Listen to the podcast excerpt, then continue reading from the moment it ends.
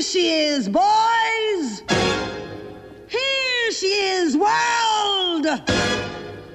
Here's Rose!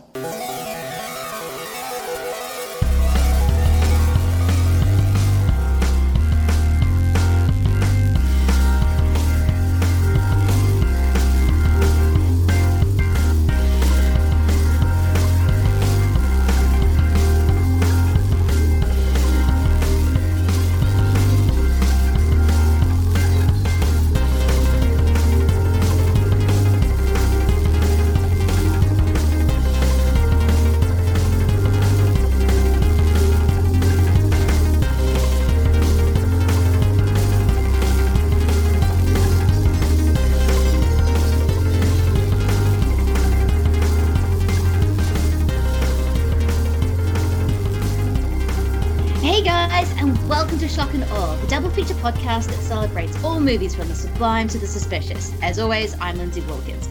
And we're heading into a Sing-vember of sorts, with a few musical episodes coming up through the month, all by accident, but I am absolutely here for it. And to kick this collection of sorts off, we're heading into the fringes of Hollywood with an incredible double of Robert Aldrich's Whatever Happened to Baby Jane and Mervyn LeRoy's, or more likely more Rosalind Russell's, Gypsy from 1962. And of course, here with me, I have one of the greats. I mean, you can hear her on all sorts of podcasts, from Cobwebs, Film Feast, The Film Alchemist, all the kind of just the great ones. She is, of course, Carmelita Valdez McKoy. Hey, how's it going? Hey, Lindsay. It's so good to be back on Schlock and Awe. Oh, it's so good to have you. Yeah, just watching these movies, I was just like sitting on the couch going, oh, I'm going to get to talk about these movies and they're perfect and I'm going to talk them with Carmelita, which is going to even be better. So no, this is going to be an amazing, amazing double. And thank you so much for coming back on the show. Oh, thank you for having me. The feeling is ever so mutual. I've been all day, I've been like, okay, is it time to record? There's just so much to say. Oh my God, I don't think I've had this many notes for a double ever, so this is kind of I'm going to make this as convoluted as possible, apparently. But, I love it. I'm here for it. It's going to be great. Before we get into it, you've always kind of the perfect guest because you go on, you know so much, you're passionate. Any thing you've been recording with other shows, or you've just been chilling with Ruby? Oh, yeah. I'm in a little lull at the moment. Mm. I think the last guest spot I did was recently on Cobwebs for their Fly Friday series in October. Yes. That was fun. Mm. So everyone can go check out Cobwebs because those came out in October for Halloween. Mm. Also got to do an October episode with Film Alchemist. Mm. On the craft. So, you know, it's not October, but you can be spooky all year long. So if anyone missed those podcasts, they had great content, great horror discussions all October. But yeah, just kind of a lull now post the greatest month of the year. Now I'm just kind of coasting. Yes, everyone's just a bit tired and exhausted after October.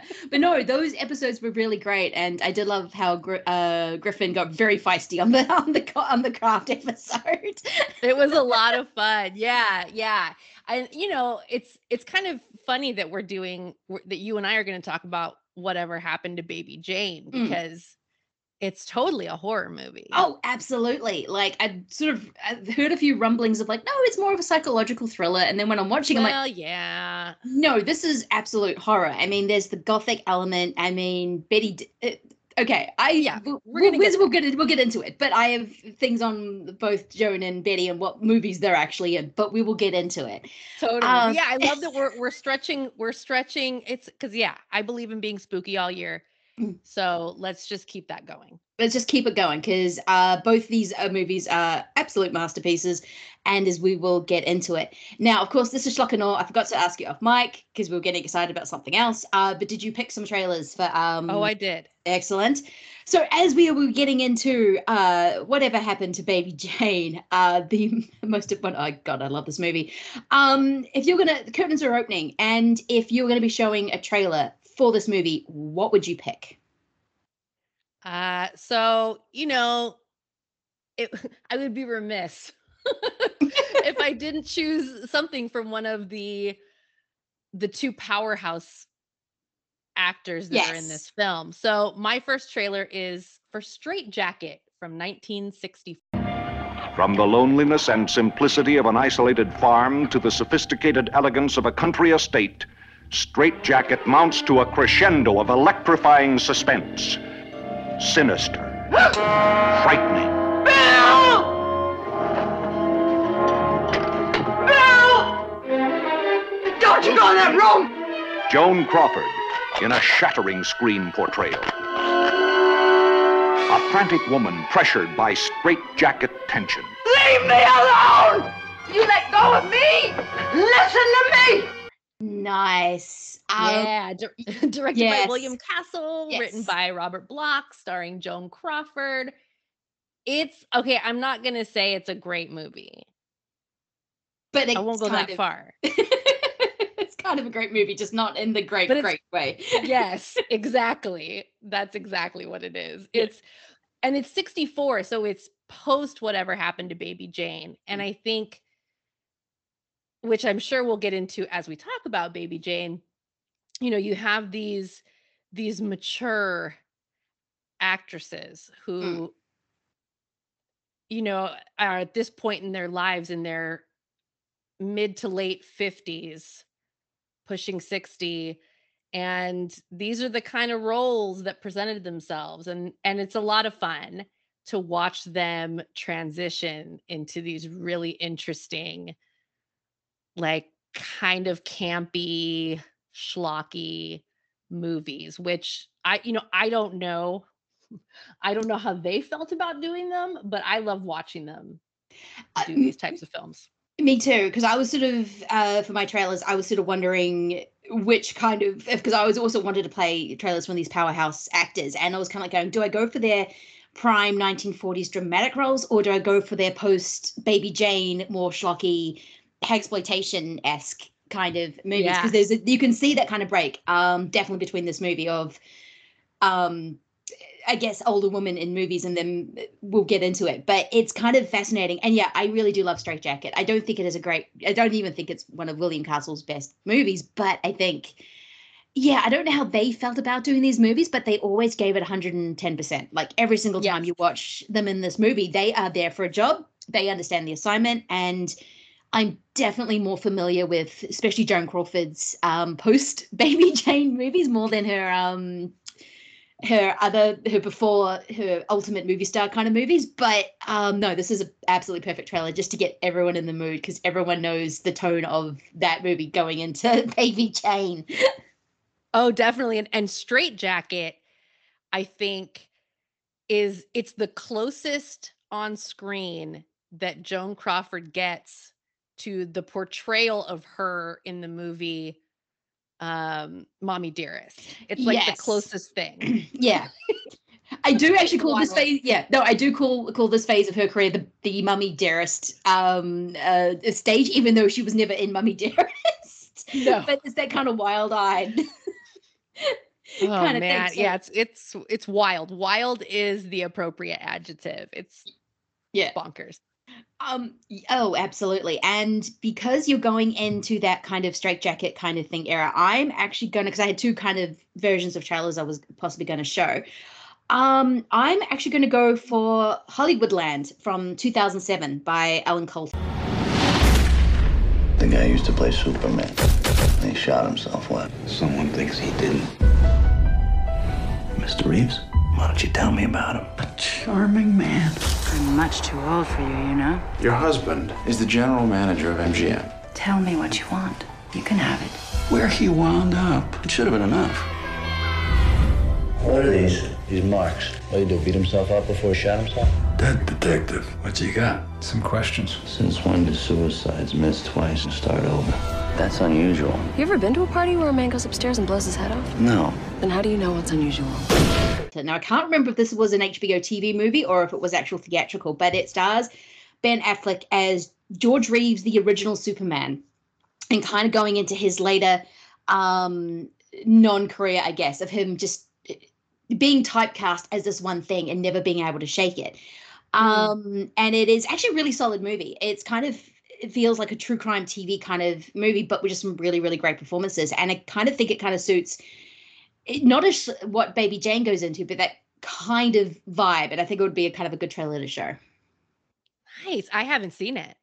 I have to. It's really solid, actually. Just watching it going, huh, this is actually really good. I didn't expect this movie to be as good. This is one of my favorite things about Schlock and Awe is that you're always so creative with your trailer picks, and it prompts me to go see things that I missed out on. So adding that to my homework list. No, it's actually really good. It's one of those movies where you're watching it and you go, oh yeah, Ben Affleck's got something going on. I always forget he does. And then you watch this and you're like, oh yeah, that's it. It's there. What is your second trailer? So my second trailer, because I'm kind of doing this Bette Davis, Joan Crawford, where were they in 1964 thing, two years after Whatever Happened to Baby Jane. Well, I'm going to show Dead Ringer from 1964. Oh, I still need to see this. These two widely separated women share some intimate and amazing secrets. These secrets, I suggest, will keep you fascinated right up to the end of our new picture, Dead Ringer. One secret I will tell you right now. Both these women are played by Bette Davis.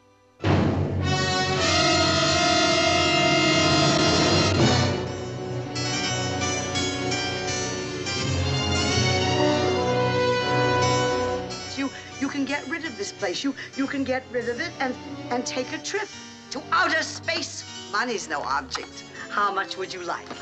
You haven't got that much. Now sit down. Yes, it's kind of, yeah. I know this is my homework assignment. I know of it, but I definitely do need to see this movie. Is it a psycho twin movie, or am I getting that completely wrong? Yes, it's a It's like a noir, like psycho killer twin movie. I just watched this for the first time in preparation for our discussion, and so it's still very fresh. And I got to tell you, It's a really fun movie. It's kind of dark, and you know, Bette Davis is giving it her all, of course, like she always does. It also stars Carl Malden, who is in our other film for the evening. Yes, he is. So no, it was really fun. It was fun to watch, and if you like this kind of late career Bette Davis, if you like the hagsploitation thing, you're gonna enjoy it. It's definitely on the list. It actually has been on the list for a while. I am definitely gonna have to put that on the I need to watch this movie, because this again, I love their post Baby Jane hagsploitation kind of movies. You'll dig it. And this looks fun. Okay, so for my final trailer, actually, you know what, I'm gonna go slightly classy. I wanted to show at least one trailer of one of these women and their kind of what they would probably prefer to be known for. So I'm going to go for, I think this actually won all the Oscars, the Mildred Pierce, Marco Cortez, 1945. A name gasped in the night, the one last word of a dying man, but one word that tells 1,000 stories of a woman who left her mark on every man she met. Mildred had more to offer a man in a glance than most women give in a lifetime. Mildred knew what she wanted. It wasn't too particular how she got it. Mildred? Loving her was like shaking hands with the devil. Well, I wonder why you brought me here tonight. I mean, all of a sudden, boom. Husband gone, soft lights, quiet room, opportunity. You make me feel, I don't know, warm and wanted. This is just a great family drama noir when you have the worst family in the world, and which is going to fit in beautifully with Baby Jane. But it's kind of the movie that I think Joan Crawford would want to be remembered for more than anything else. But it's just a great movie, and I think it kind of shows Joan Crawford at her most movie star powerful-esque, if that makes sense. And then you're going to be rolling into Baby Jane. No, that's great. I love it. Mildred Pierce is fantastic. And the juxtaposition of what Joan Crawford's doing in the two films is and just where she was in her life. Yeah. That would be really cool to see that trailer and then go into Baby Jane. Definitely. Yeah. Yes, because I just watched also for Bette Davis, the Now Voyager from 1942, which is a movie I really, really liked. Even though it's almost like a dramatic version of She's All That, but it's really good, and you kind of see. But I think Joan Crawford was so much more the movie star than I think Bette Davis was. But I think she was more the actor. Like she wanted to act. Joan Crawford wanted to be the movie star, from what I can gather. Especially watching her in this movie, both movies actually. So. Yeah, I guess that we are going to be leading in to Whatever Happened to Baby Jane, maybe one of the greatest movies of the 60s. From these elements, director Aldrich has fashioned a motion picture with a curious title, Whatever Happened to Baby Jane. Bette Davis is Jane Hudson.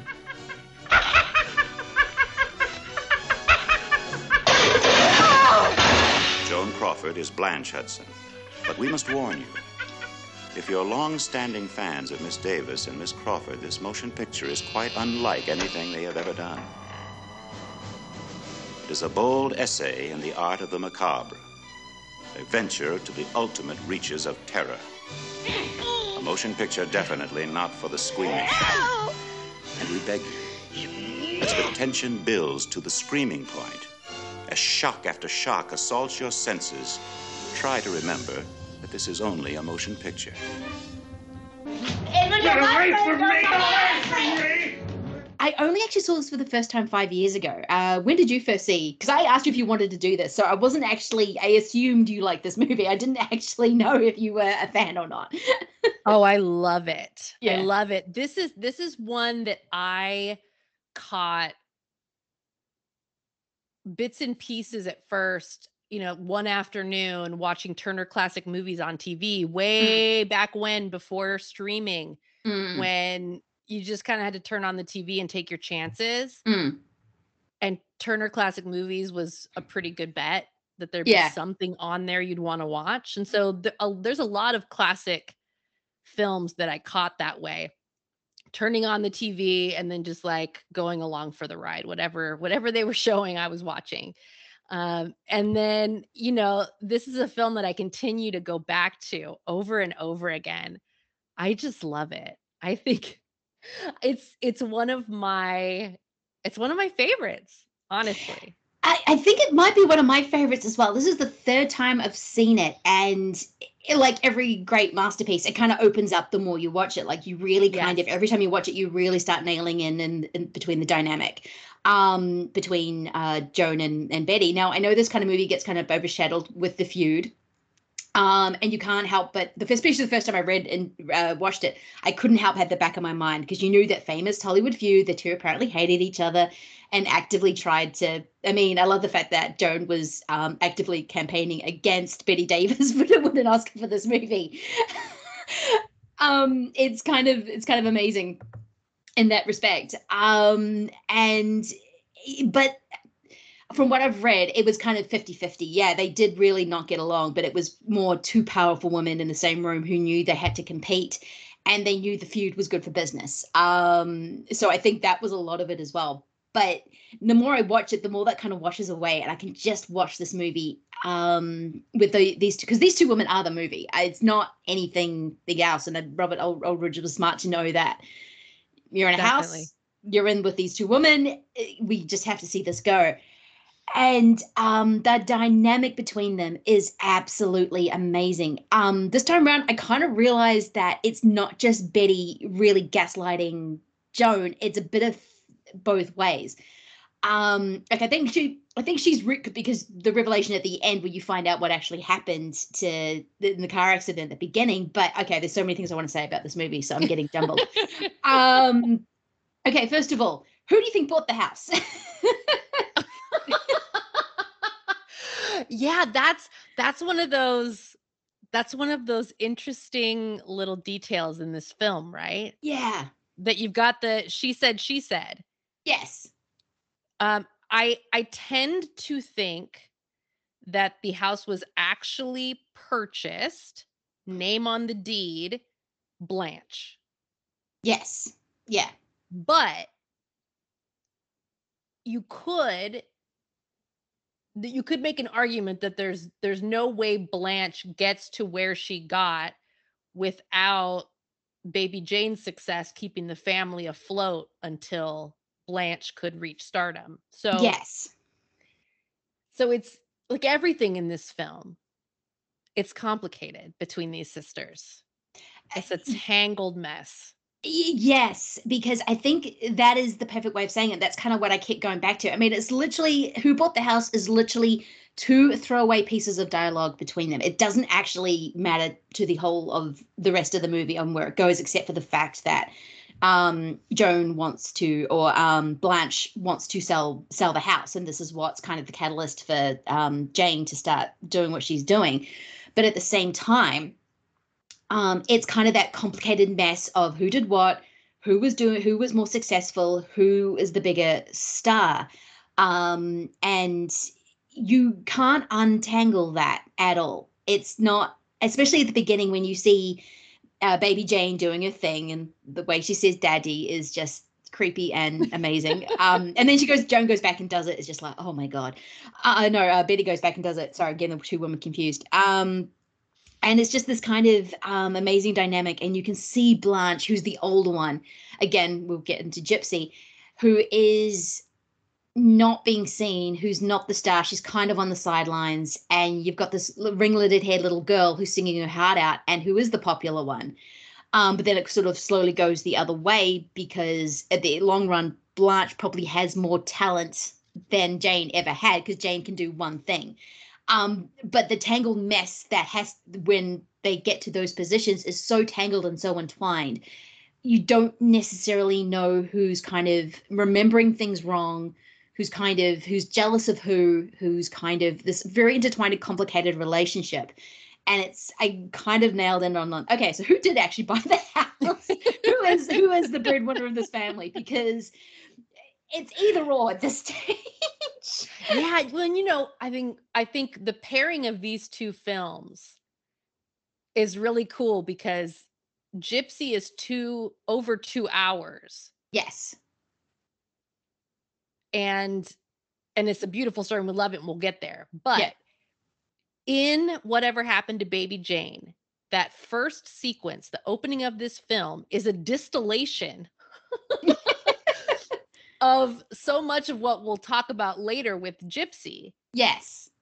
But it perfectly sets up Whatever Happened to Baby Jane, sets up this film perfectly. We find out everything we need to know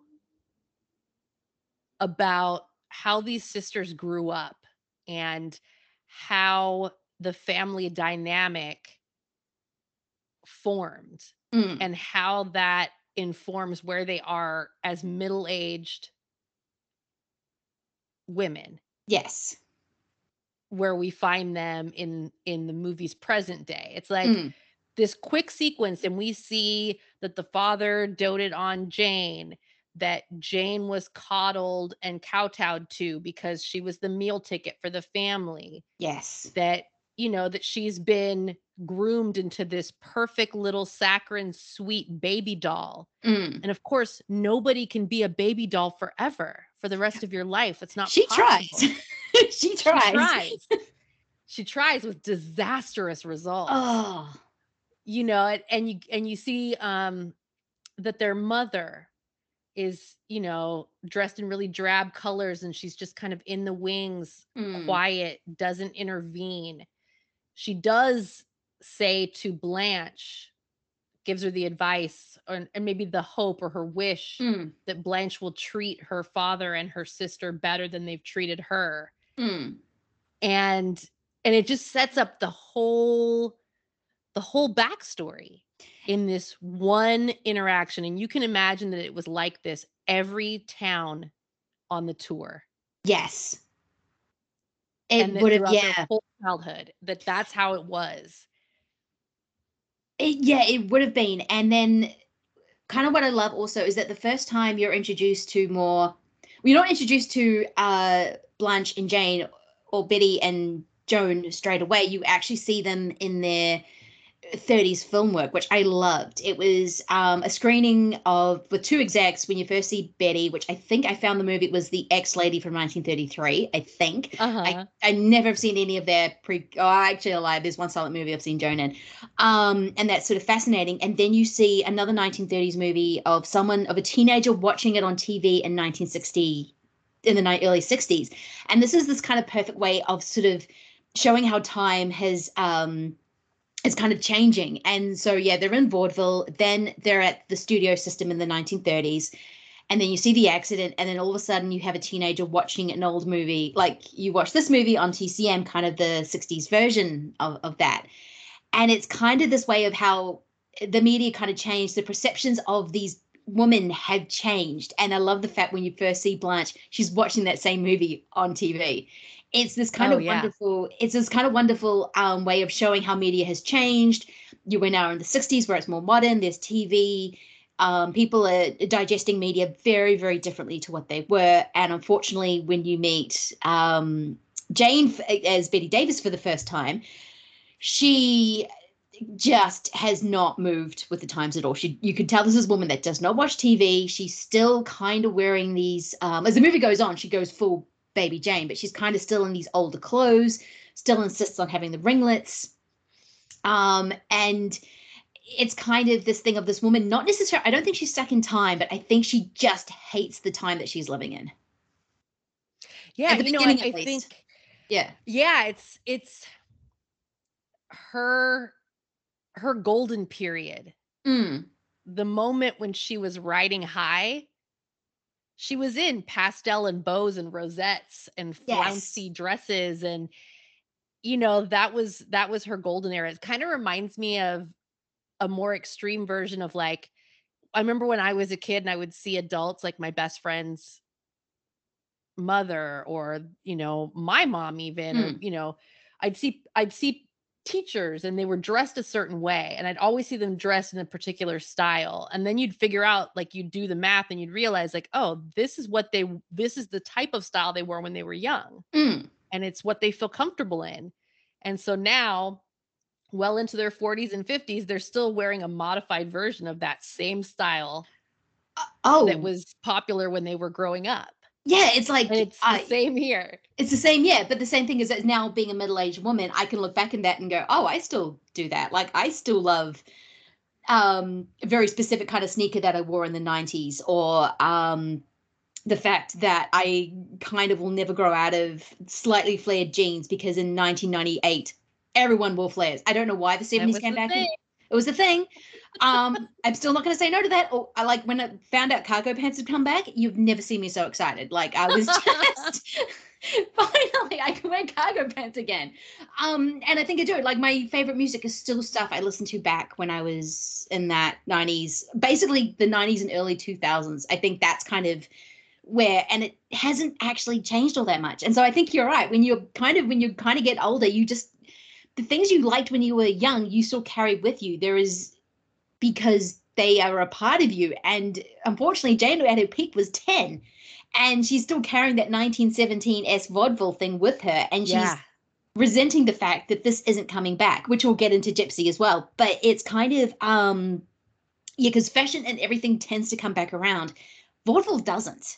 It's a relic. It's just never, unfortunately, going to come back. And you see that kind of pain and kind of thing on Jane's face, that she has to live in this society that doesn't even remember. I mean, they can watch Blanche's movies on television because movies are going to carry over into TV and now on streaming and everything else. No, the way she keeps saying, "Oh, you might remember me. I'm Baby Jane Hudson," and she looks like she's about to kill someone every single time she does. Like, if you don't remember me, I'm coming for you. Yeah, it's like, you don't, it's not a question you want to answer truthfully. No. You can just tell by the look on Baby Jane's face. Don't answer that truthfully. Don't say you don't know who she is, because that's just a world of hurt.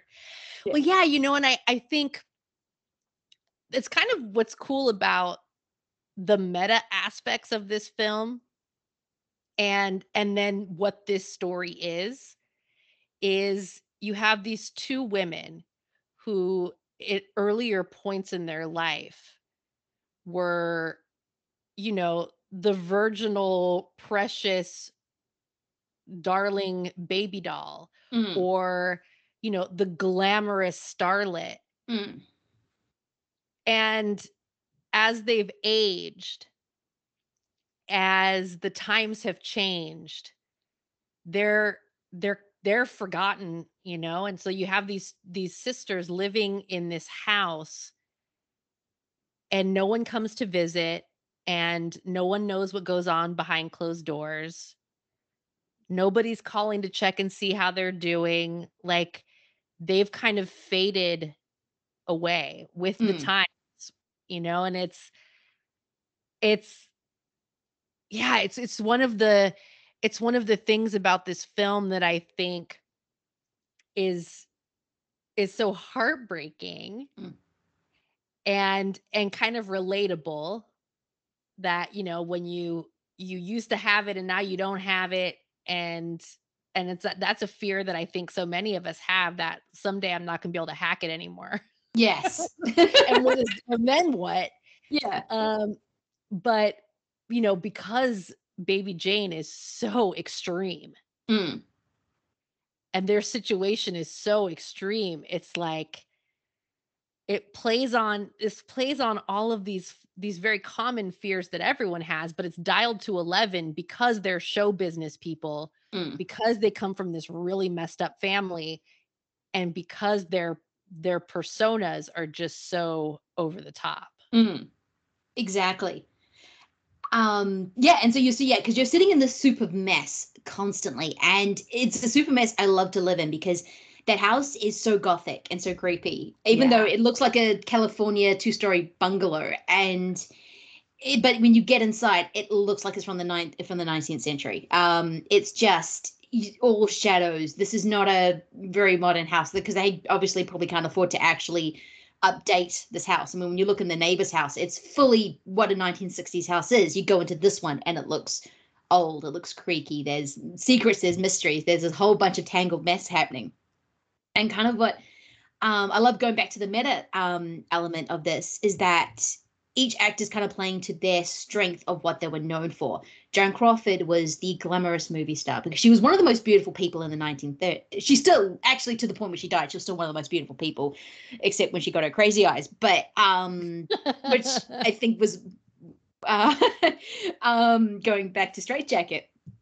I think also, but she loved being the movie star. I mean, there's this whole thing that Bette Davis used to tease her or spread rumors of, the fact that she couldn't let go of her fake boobs, because that's what a movie star had to look like. And she didn't want to be ugly down. She wanted to still be glamorous, which I think suits her character, because that's when she was in her prime. She was a beautiful movie star, and she is very beautiful until right at the end. And even then, there's still this amazing martyrdom kind of thing about her, even though what's happening to her is just horrific.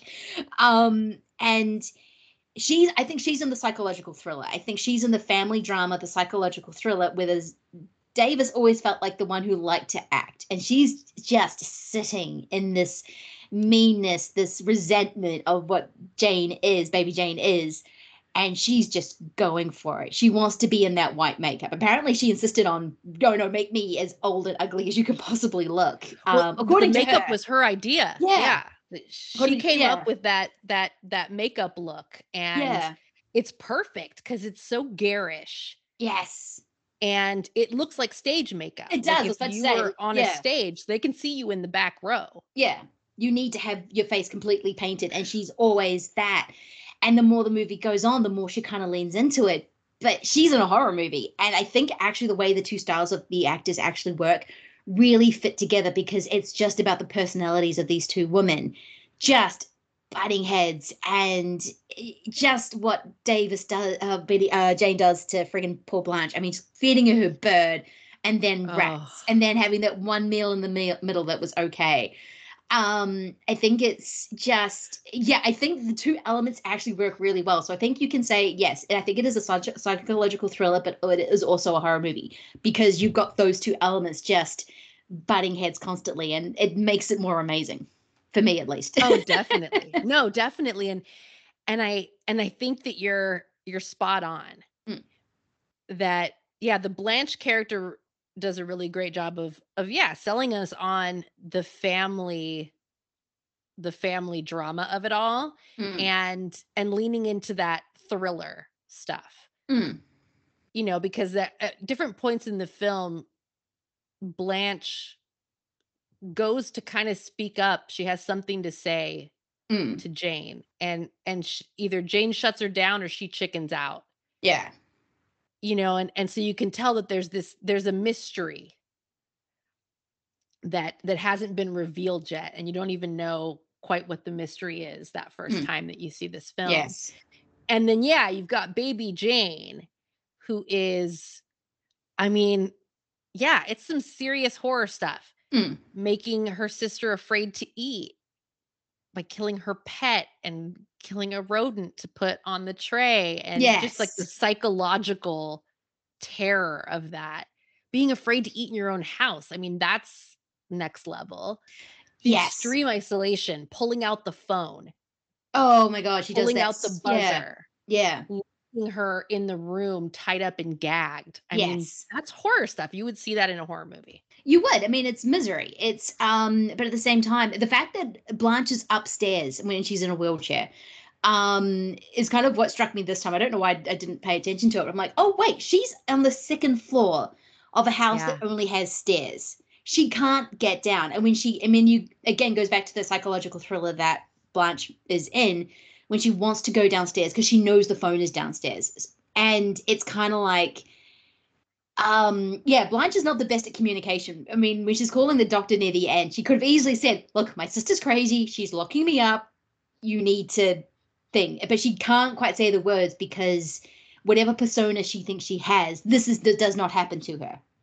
That does not happen to a movie star. That does not happen to how she sees herself happening, which I think is more fascinating. So yeah, the more I watch this movie, the more I love Blanche and what Joan Crawford is doing, because I think it's so easy to concentrate on Bette Davis because she's literally most of the whole show. She's amazing. I mean, you can, when she's singing that Letters to Daddy song and when she's kind of seeing herself as this kind of beautiful, young, childlike creature, it's terrifying because you're confronted with this 50-year-old woman and it's who's not 10 years old. And that is kind of, oh no, she's losing it. She's lost it, and she can't deal with any of her the consequences that are happening to her. What is happening? She's just retreating into herself, and it is totally creepy and a totally amazing performance. But then you have Joan Crawford as Blanche on the other side, who is trying to do so much internally, but yet can't say anything. And I think it's almost not the harder performance, but I think she does. I think it's easy to lose sight of what she's actually doing. No, absolutely. It's the Blanche character. There's more subtlety to it. It's a more subdued, it's a quieter character. And there is a lot that Joan Crawford is doing with her facial expressions, with her body language, with the inflection of her voice. But it is more subtle, and it's definitely even more quiet when you put it next to Baby Jane with her cackling and her out of tune singing and her drunken yelling, you know? Yes. But it's just as noteworthy for sure, because, you know, you need Blanche to, in a film like this, we need to sympathize with her. And then we also, because there's a little bit of a mystery going on, we also need to kind of wonder what's up with, like, what's Blanche's full story? And there's those little moments that you get that, you know, like those times, as I mentioned before, when she wants to tell Baby Jane something and then in the last moment pulls back and doesn't. But there's other things like hitting that buzzer to call Jane back to the room. Every time she hits it like 50 times. She really does. Like, that's why I kind of think that this movie isn't necessarily about the evil sister preying on the good sister. Because when you find out, especially when you know what the revelation is at the end, which I guess this movie's from 1962, because it starts off with a car accident and you assume that Jane had tried to run over her sister. It was not. It was Blanche trying to run over Jane, but Blanche got in the accident, is now in the wheelchair, and she kind of reveals this to a very just lost the plot baby Jane, who just sits on the beach and goes, oh, so that's why my life is ruined. Okay, I'm just going to put my feet in the sand and hang out. All right. And so you get the feeling that living with Blanche probably wasn't the easiest thing to do, especially because of the fact that she needed Jane now. She tried to kill Jane, and now she's in a position where she actually now needs Jane to take care of her. And it's, when you're watching it on that lens, it's fascinating. Like, she bangs that buzzer so many goddamn times. You can tell that, you know, Jane's life has now been sort of descended down into just taking care of her sister and now living off her sister's money, which I can kind of see that when you realize that development and you take that first scene into account, you're like, oh, I can completely understand Jane and what she's doing. And I feel just as heartbreaking for her as I do for Blanche, who's now in the situation of going, I may have created a monster and I don't know what to do about it, kind of thing. So that's what I kind of say. It's like, who bought the house?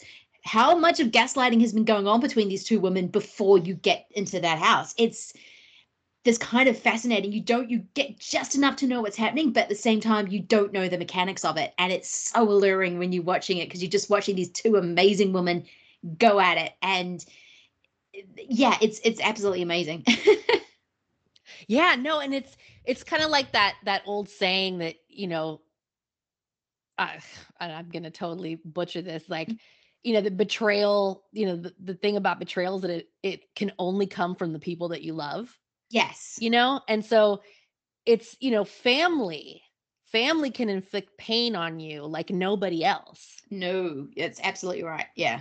And, you know, and these two sisters hate each other. They love each other. They want to be rid of each other. They're completely dependent on each other. Yep. And all through the movie, there's this tit for tat between the sisters. And we're piecing together, you know, just how damaged they are. Yeah. And if you start trying to keep score, it's nuts. It's nuts, because no one here is a blameless victim. Now, definitely Jane is more dangerous, like bodily harm, like she's unstable. Yes. But, you know, Blanche has done her share of things to wind up in the position that she's in. They're both kind of victims of this dynamic. Yes, that's keeps been created. Yeah, and it kind of keeps going. Because there's at the beginning, again, there's this kind of, they keep throwing dialogue at each other of, oh, you're not well. No, you're not well. No, you need help. No, you need to go to the doctor. It's kind of this amazing thing of who's sicker, but they keep throwing it back at each other. It's like, oh, I'm fine. You're the one who's sick. No, I'm fine. You're the one that's sick. But they're very sick in very different ways. I mean, Blanche is obviously in a wheelchair, which comes with many, many different health problems, trying to cope with it. And then you have Jane, who's 5 different kinds of mental illness and delusion and probably a bit of narcissism and just everything else. You're right. She's the more dangerous one because she can cause way more bodily damage, I think, than anyone else. Though watching it this time around, her reaction to murdering, is it Elvira who was the maid? Yeah. Mm-hmm. Yeah. Her reaction to that was so interesting. It was like because she keeps going back to reverting back to childhood, and it's like this, what have I done? Oh, well, this wasn't my fault. And just the way she's talking, because I was sort of trying to figure out if the childhood thing was an act at the beginning, but then she descends into it. I think there's a little bit of that. The way she can kind of fend people off is to go, oh no, I'm just a little girl. You can't hurt me. Well, fully knowing she's a grown woman who has agency. But as soon as she kills Elvira, it's kind of like this. She really reverts into being a child because she can't handle There's something about her. She keeps asking Blanche for help, and Blanche is like, I'm tied in a bed. What do you want me to do? You're kind of lost it completely. She's like, I need you to help me. And she's like, what? I'm starving to death on a bed. Well, you know, and it's the continuation of that dynamic, only now the stakes are life and death. Yes. You know, and like if you think back to earlier in the film when we get the rundown on how Blanche's film career was going great, but she had this writer in her contract that anyone hiring her needed to also do projects with Jane. Oh, yes. And yeah. You know, and so you have this situation where these two sisters are so toxic for each other, but they're also so dependent. And it's like, Jane doesn't know what to do without Blanche. No, she And every single time, and every single time Blanche makes moves to actually remove herself from the situation, which I think she's trying to do by selling the house. I think she's actually just like going, I can't stay in this house anymore. I can make some money off it. We probably need the money. Jane's just going to have to figure this out, but I don't want to tell her because I know what's going to happen, which is not good. This is what the movie shows. But Jane is just like, I don't know how to cope without you. I don't know how to live my life if I can't have, if you aren't telling me what to do almost. But at the same time, Jane's trying to break away from Blanche by almost replacing her. Like, oh, I'm going to go. I know how to do your signature. I can do your voice. I can kind of be you to keep my lifestyle going. But when she does take her out of the equation, she's like, I messed up big time and just killed a person. Now I don't know what to do. No, I don't know what to do. And I'm in a lot of trouble. So yeah, I think again, the relationship is so well done. And these two are just the most pro thing you could ever be at this acting thing. So they just know how to kind of, they're doing very different styles. They have very, very different styles of acting, but at the same time, they know how to work with one another. They are just go in, they know their lines. They know how they know where to hit their mark. Cause that's the studio system taught them that you do not, even though they were both considered divas, they are not divas in the sense of when they actually show up to go to work, except when they thought the writing was bad, which is fair enough. Sorry, I've read a whole biography on Bette Davis and she's my hero. Yeah. So I think you get that sense in all through this. So that's why this movie works, is because these two women know exactly where to put themselves, how to show themselves, how to act, what style of acting they need to do. And it just goes on from there. And this movie is like almost 2 hours, but it moves. I remember looking, like, are we already here at Elvira's? Oh my God. I feel like we're going to be watching this for 30 minutes. Yeah, no, it does. It's the pace. And, you know, and it's a credit to the writing. It's a credit to their performances, you know, that you have a film that 75% of it takes place in two rooms. Yes. But because of the way this is written and because of this amazing cast, it's like the time flies and it's like you're on the edge of your seat to see like, okay, how does Blanche get out of this? What is Baby Jane going to do next? And, you know, it just keeps the momentum going. It really, really does. This movie does not stop at all. It is just, it just keeps moving and moving. And it is a testament to how this movie's edited, how the fact that, it is just literally these two women have these very kind of very specific interactions in two rooms. You do leave the house when you're with Victor Bruno, I can't pronounce his name. That very sad man. Edwin Flagg. Edwin Flagg. Oh my God, his relationship with Jane is incredible, and how Jane just kind of just goes, "Oh, I have a new daddy." That's how she literally sees him, which is terrifying. You do leave that a little bit. I mean, I know the movie didn't have enough money, so Betty did her own driving when she's in the car. Again, just a pro. I mean, she just knew that. I mean, when Bette Davis liked a script, she would do it 100. This movie 100%. If she kind of knew that the director trusted her a little, she would just go, okay, just tell me where to stand. I'll say the lines. I love it. It's great. It's when she kind of got directed too much and she hated the script. If the studio was forcing her into a movie, that's when she'd get all, oh, I don't think so. But you can tell it's just, I mean, the script is so freaking fantastic. It's very simple. It's not flowery at all, but it's just to the point. And these two actors are just eating it like it's a friggin' spare rib. It's amazing. Oh, for sure. Yeah. No, it's tremendous. Yeah. It's and I think we kind of touched on earlier that this is a movie that I think repeat viewings, you continue to dig a little deeper and get a little more out of it. And it's so rewatchable. Oh, it's so rewatchable. And it's more about the dynamic between all the actors. It's not necessarily anything fancy, but the camera moves or anything like that. It is that you're not noticing. There's no MacGuffins, or there is kind of MacGuffin of the car accident, but there's no kind of big kind of thing. It's just how these two women relate to each other and how they keep circling this toxic kind of pattern with each other. And it just gets bigger and bigger, and that's why it's so rewatchable. But at the same time, you're just watching all these little nuances and how they're kind of treating each other.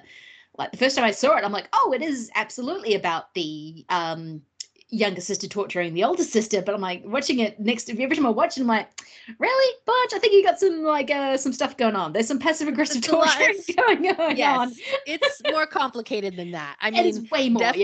Definitely. If I see Baby Jane coming, I am running for my life. Yes.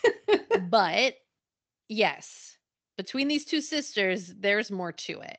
Oh, absolutely. And that's what makes it. There's more right. to it. Yes.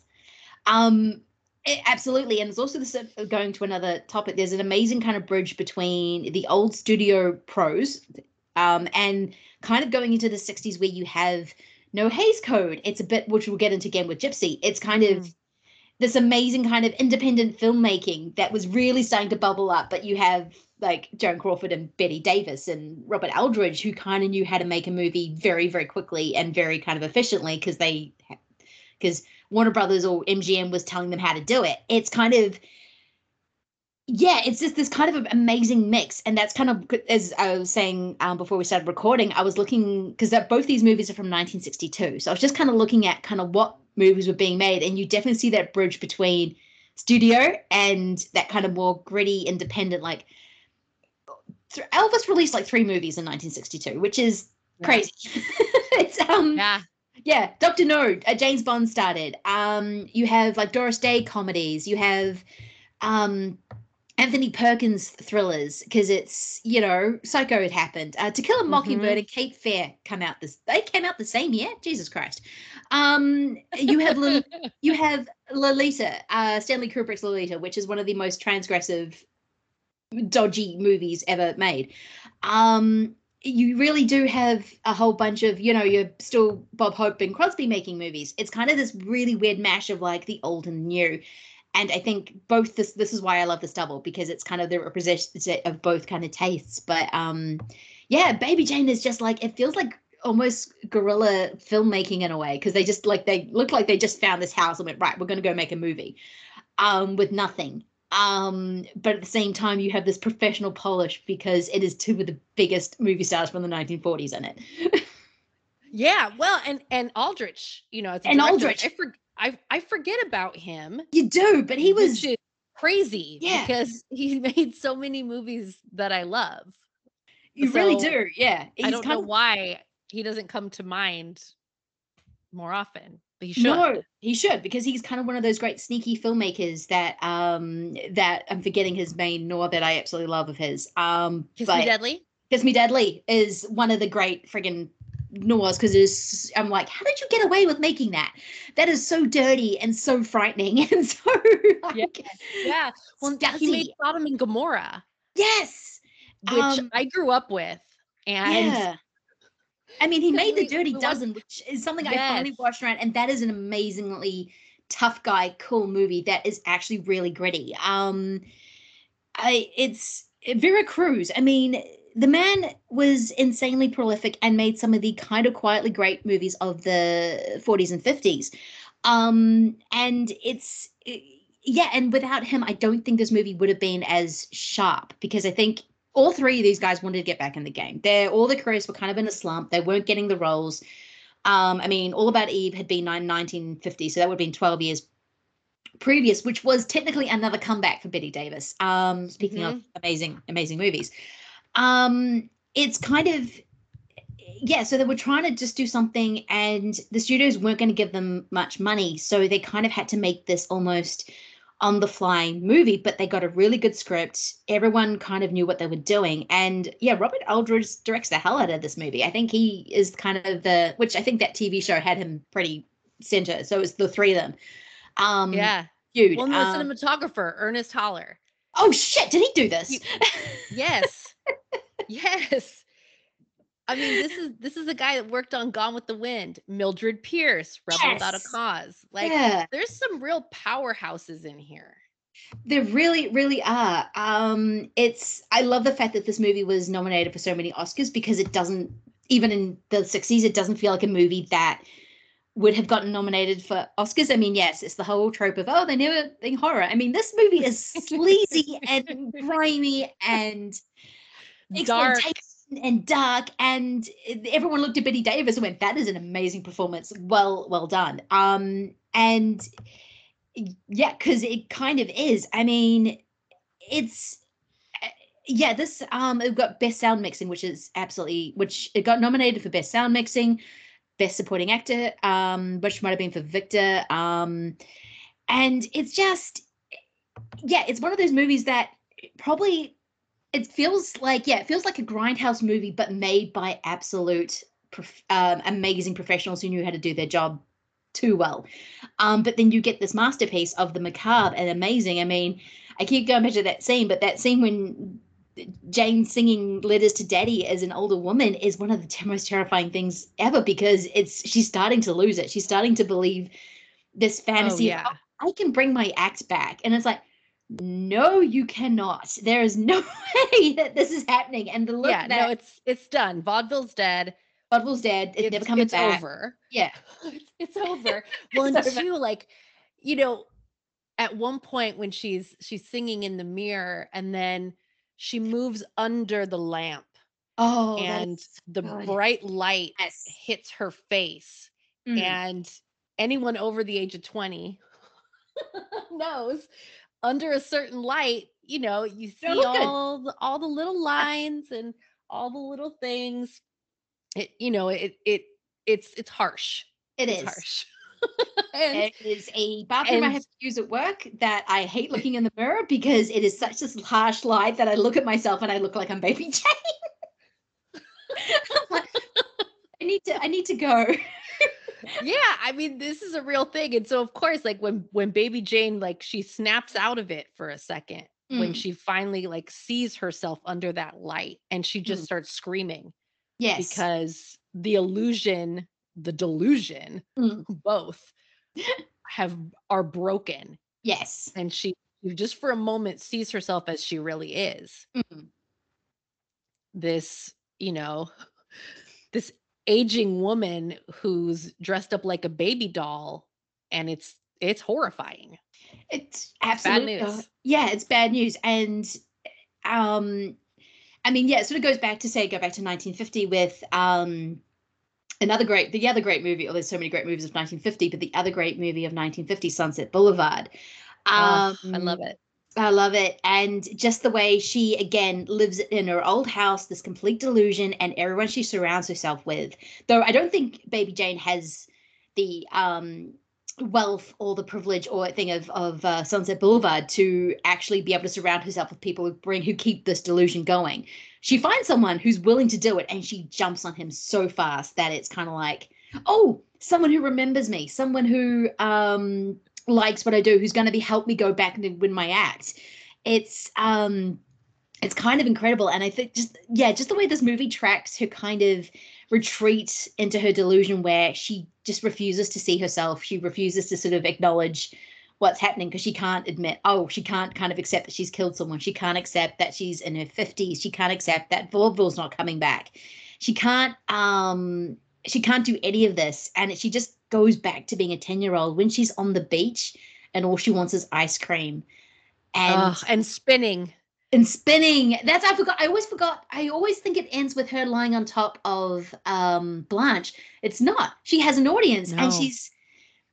And she's spinning around with these ice creams melting down her hand like she's 10 years old again. And poor Blanche, I assume, is dying on the beach.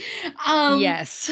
It's kind of an incredibly dark moment, and it does remind me of Sunset Boulevard, but it's not glamorous. It's taking all that away. It's kind of like. Because I'm ready for my close-up. It's not none of that. She's not going to be this true crime kind of on the front page for the next 4 weeks kind of thing like in Sunset. It's going to be, a note down at the bottom of the page 6. And she's just on the beach. Yeah, it's such an indelible image. I think it's an amazingly sad, brutal, and creepy way to end a movie.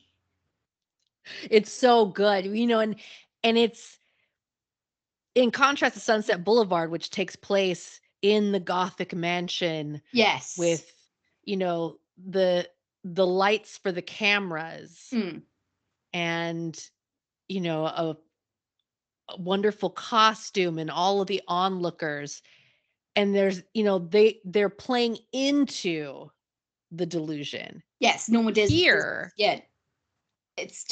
Baby Jane is dancing on the beach like she used to do with Daddy. Yeah. Nobody is playing along. No. People are just kind of standing around gobsmacked, and it's a sunny California day. So again, the harsh light of day. Yes. And everyone on this beach sees her for what she is. Yeah. It really, really is. She's kind of a low rent Norma Desmond in that respect of the delusion, but she can kind of imagine herself being on the stage when she's not, but because people are looking at her horrified, she's taking that as, I have an audience. Finally, I finally have an audience again.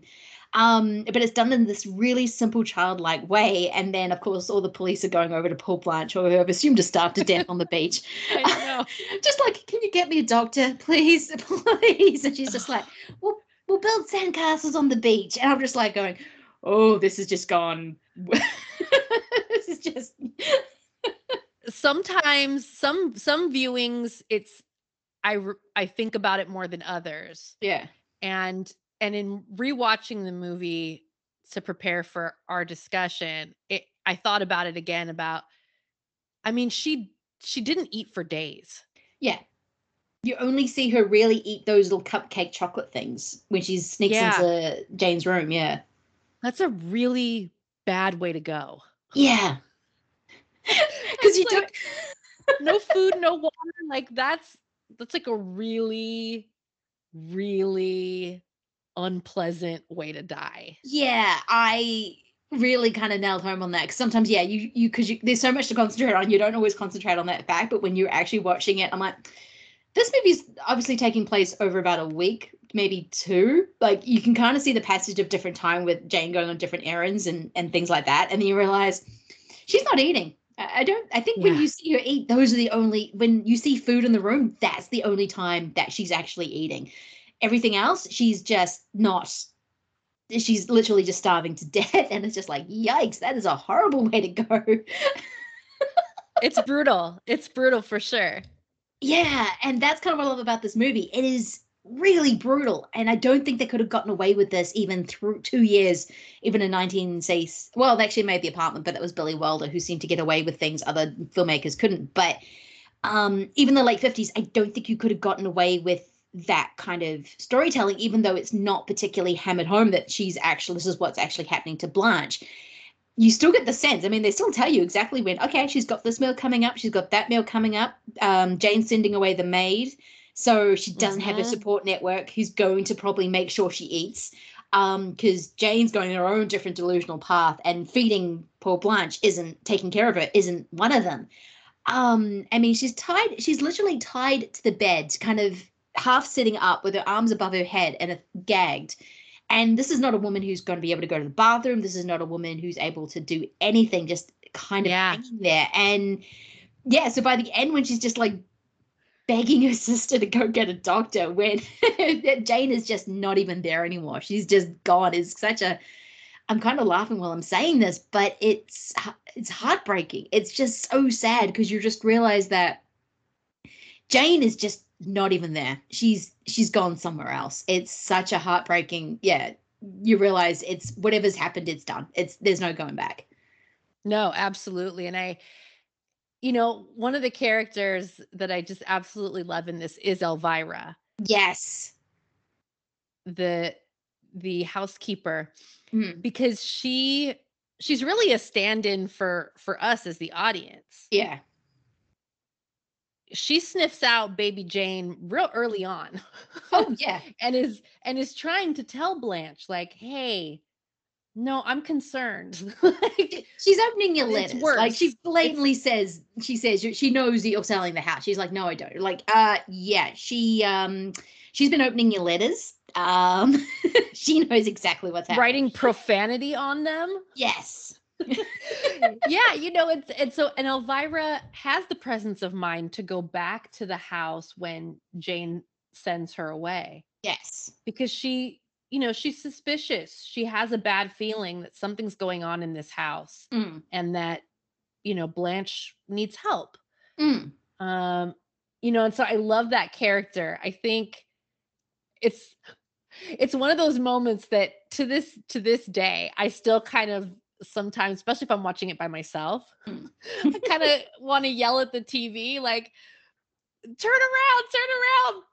Baby Jane's behind you, because it's Elvira is so good. And I want her every time. I want her to come through every time. I want her to escape that house. But I don't think even Elvira didn't realize how far gone Jane was. And the more delusional Jane gets, the better she is at sneaking up on people. There's this way that she's constantly walking into a room and someone doesn't know she's there, and they turn around and they're like, uh-oh. And she's just standing there in their little baby doll dress going, hello. She's amazing like doing that. It happens constantly, but it's still frightening, because every single time she does it, she's a little bit more deteriorated, a little bit more delusional, a little bit more kind of in her own head. And you just know that nothing good is going to come of this. She's kind of got this house under her control, but everything's coming apart at the same time, because she doesn't necessarily have a plan. This is not a, I love the fact that she has no plan. She's just reacting to things that come her way, but she doesn't actually know what the next thing's going to be. So when, say, she murders Elvira, it's this kind of, oh no, that was bad. I shouldn't maybe have done that. Now I'm in real trouble. It's like, yes, you are. You murdered a person. And it's just this kind of, I love the fact that she has no plan. She's just reacting. And now, because the fact she doesn't have her old support network that she used to, even how toxic it was, everything's coming up. So it's kind of brilliant in that way. No, absolutely. It's the isolation of these two women it's the catalyst for so much of this. Yes. For the way that the story unfolds, and for how badly everything goes off the rails. Oh, so quickly, when one thing just kind of goes off the sort of usual kind of routine, it just starts falling apart so quickly. And it's when Jane realizes that Blanche wants to sell the house, and she's like, well, no, Daddy bought this house. It was my money. And she's like, no, it wasn't, which you're right. I think Blanche probably did have the deed. The deed was in her name, but she would never have gotten there if it wasn't for. So they're both right in that respect. But she's like, can't, no, we're dying in this house. And Blanche is like, please, no. Right. Well, and it's, and even that argument between the two is, what would Jane do with the house? Exactly. Just her in it, Yeah. But Jane doesn't see it that way. Jane lacks that clarity and that self-awareness. Mm. She lacks an understanding of her own limitations. Yes. What would she do with that house if they kept it? Yeah. How would she pay the property taxes? How would she pay the utilities? I'm guessing in California, it's always been more expensive than anywhere else. That's probably true. It's no picnic paying the bills around here. I can tell you. But yeah, you're right. That goes back to, I just don't think she has a game plan. Yeah, she doesn't want to sell the house because she's attached to this kind of memory she has. But at the same time, it's like, what would you do with this exactly? What's your next move on this? If you can't afford to do anything with it, then what's the point in keeping it? Vaudeville's dead. Blanche doesn't have a career anymore. They're playing it on TV. I'm guessing that doesn't pay huge amounts of royalties back in the 60s, especially because they were probably buying those movies cheap for just to have them on TV. This is me projecting, but it's kind of, it's just this kind of, I love how this double really goes into the economics of being not doing well in entertainment, which is kind of fascinating. And I don't think you get enough of those movies because it's always about The Star Is Born. You make it big, then you fall. But what actually happens when you're kind of living on a memory or you're just struggling just to get to the next act? And it's kind of amazing. And yes, the 1950s, it's always women who are in this kind of position because that's just the unfortunately the world. But you do get these amazing kind of portraits of these kind of, okay, so how do you make a living when you are been lived a certain lifestyle and you only know how to do one thing? It's kind of incredible. Yeah, it's incredible. And I think Baby Jane really kind of captures that kind of thing. And Blanche knows they have to sell the house, but it's, I just love Jane's reaction to this. No, just no. Yeah, well, and Jane can't, and this again is, the show business of it all, that, being past your prime or never quite making it and or losing it, having had it and lost it. Mm. And then you have the added dimension of, as women, that there's all this pressure to present a certain way. Yes. For the audience, to please the studio, to get work. Mm. And if you no longer embody those roles that they want to put you in, what do you do? Exactly. It's, and through no fault of your own, what are your options? You either get older or you die. No one gets younger. So no one gets younger at all. And it goes into the exploitation of this with Baby Jane and all the movies that came afterward. And I'm not saying that's it. Well, I love those movies. So it's kind of, because you do get into that sort of full sort of psychology. And Blanche is going to be forever the movie star. So she is still going to present herself like a movie star, even though she's not, because circumstances just didn't happen. And I love how Baby Jane just kind of settles into the griminess of it. She's just like, I love the fact that she didn't look like a movie star. If both of them were too pretty, I think it would have lost something. But the fact that Bette Davis is like, paint me in white makeup, give me a terrible wig, make sure you can see my eyes and every single wrinkle around my eyes. I want it all. Give me that harsh light. I want to sort of show the decay of this character. Because again, it's intense. It's intense. She looks way older than she actually looked at that stage. This is a woman who was still making movies in the late 80s.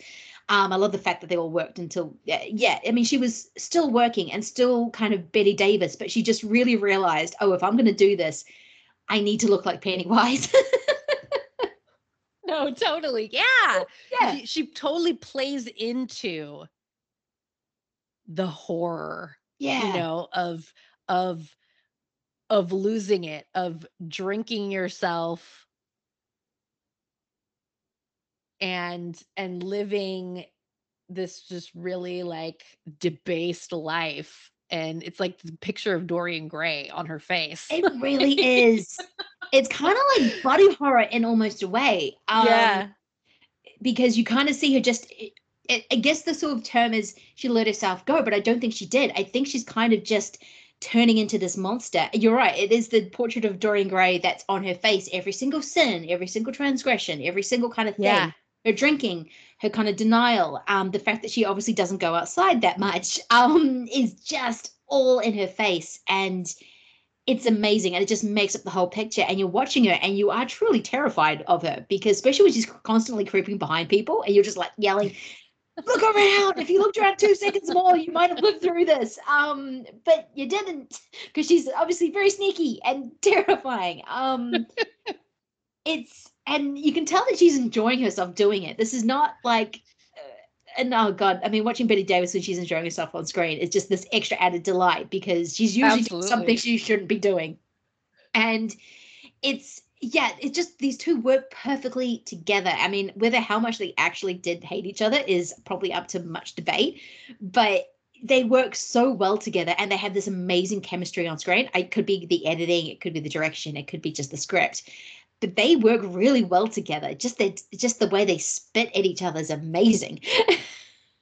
Yeah, no, and this happens sometimes, right? Yeah, yeah. Where you find out that backstage, two actors didn't get along, but sometimes you get lucky and that works for you, or they're able to perform beyond that. Yes, and I think in the case of Whatever Happened to Baby Jane, you have these two characters that have to be somewhat antagonistic to each other, that have to go there. Mm. And so the fact that there may have been animosity or rivalry or, a fierce competitiveness behind the scenes, it could only help.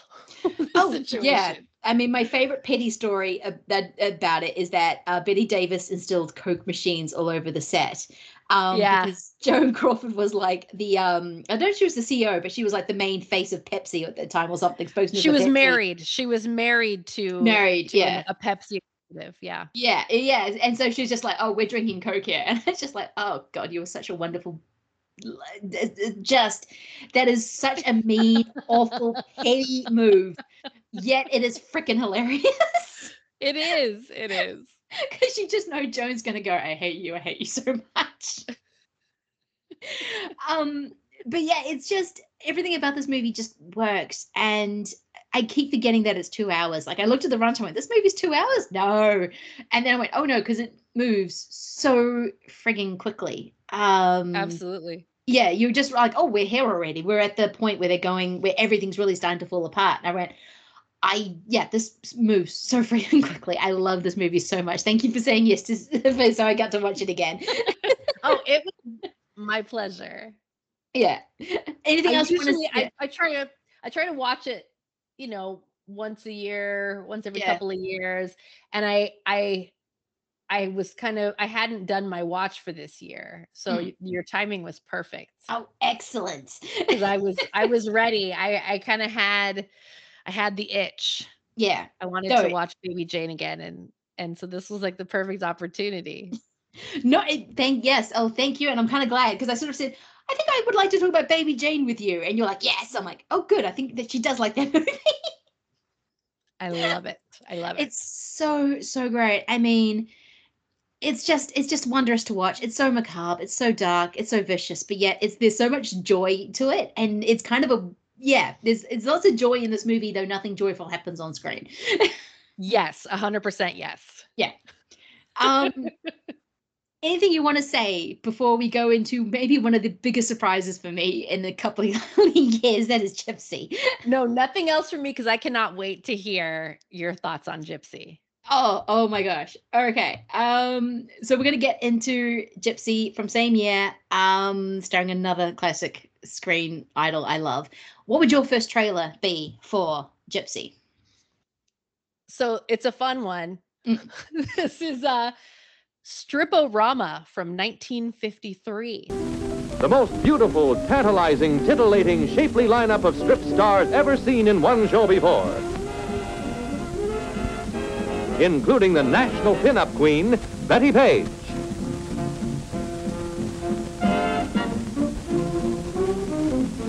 And the breathtaking Venus Beauties, every one a contest winner. You'll see them all, and we mean all of them. Most lush, lavish, and costly color burlesque production that ever hit the screen. I have heard of this, but I have never seen it. So Strip-O-Rama is feature length, but this is not a narrative film. It's basically like a burlesque variety show. And they recorded it. So yeah. It's big names in burlesque. Yeah.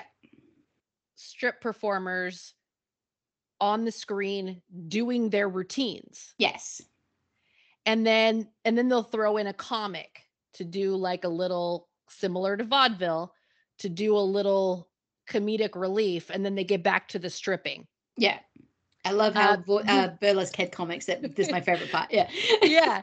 You've probably heard of Strip-O-Rama because it is one of a couple of films that features Betty Page. Oh, this is probably where, yes. Betty Page is in it. Yes. So is Lily St. Cyr, Georgia Southern. It's really fun. It's the kind of thing you can like put on in the background at a party. Because a lot of it is just music and women dancing in bathing suits or lingerie. I mean, that's basically what it is. Yeah. I actually have this on VHS. I picked up Strip-O-Rama and Teaser-Rama from 1955 back in the day from Something Weird Video, like through their mail order. Yeah. So I still have them on VHS, but I figure. I did check. You can track down the trailer. And I think it gives you a sense for what burlesque was back in the day. Yes. Because it was very specific. Because I keep saying it's stripping, though it is very not what we would... It's not Showgirls. It's not the Blue Iguana kind of movie, if going back to the movie sort of thing. It was a very specific art form that was more feather dancing, acrobatics. It was like, it was what essentially vaudeville turned into, as we'll get into... to Gypsy. It's a very specific kind of gorgeous thing. So yeah, that is absolutely perfect. I went and saw last night in Soho, which has nothing to do with this, but one of the trailers that they showed for it, because it was a special British Film Festival presentation, is they showed this thing called Primal London, which is kind of like a mondo thing of what was happening, like, oh, look how weird London is in the 1960s. And it had a lot of that kind of burlesque cabaret kind of stuff sort of happening, right? Like, look at this weird thing called rock and roll. It's like, guys, London, it's 1962. Like, the Beatles are about to explode. You know what this is. Stop saying it's weird. But yeah, it's that very similar kind of thing. And this sounds like Strip-O-Rama, that you're essentially seeing this kind of time capsule almost of a very specific time and place. Absolutely.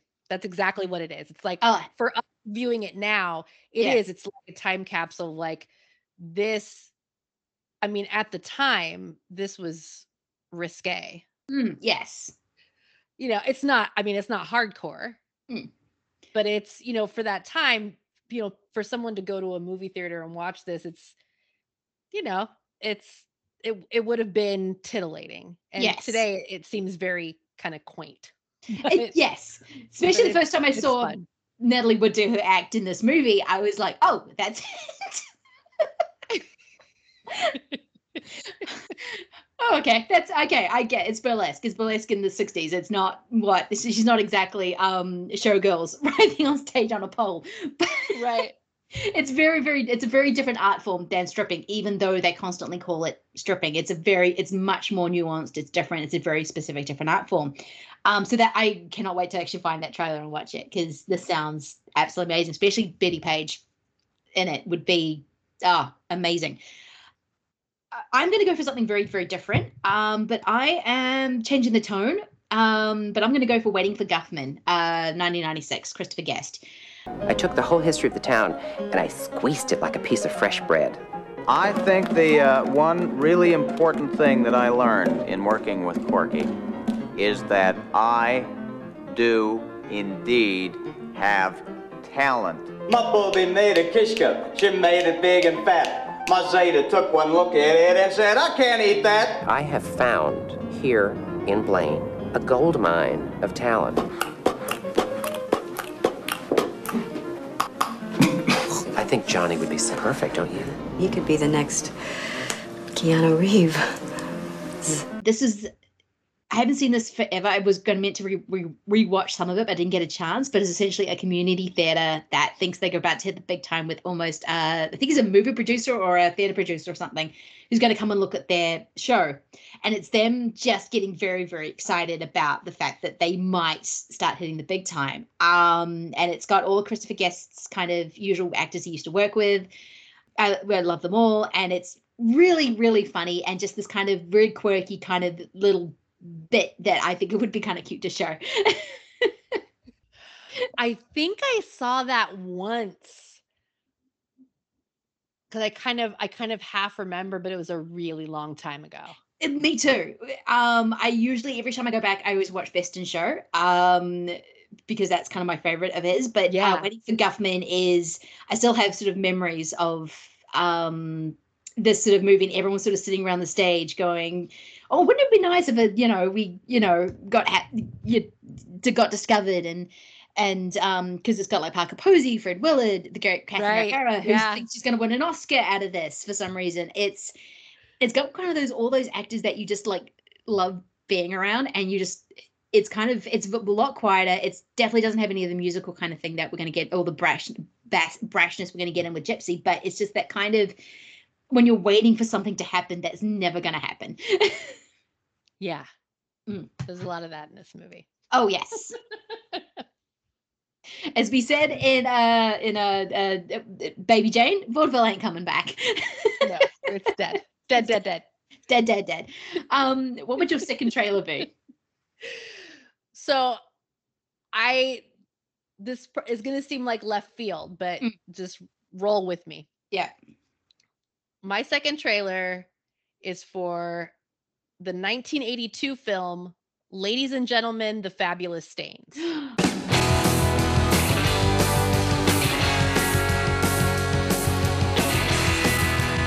Corinne Burns, what are you going to do? My name is not Corinne Burns. Oh, what is it? It's third-degree burn. I'm the lead singer and manager for the Stains. Suckers! Suckers! It has become clear to several thousand very young women inspired by an unrecorded rock and roll band with see-through blouses and white stripes in their hair that life is to be lived right now. Oh, I love that movie. Yes. Directed by Lew Adler, starring a young Diane Lane and Laura Dern. Yes. This came to mind because something that gets brought up quite a bit in Gypsy is that Louise has no talent, and then she finds burlesque, and the burlesque performers talk about that you don't need talent. You need a gimmick to be a burlesque dancer.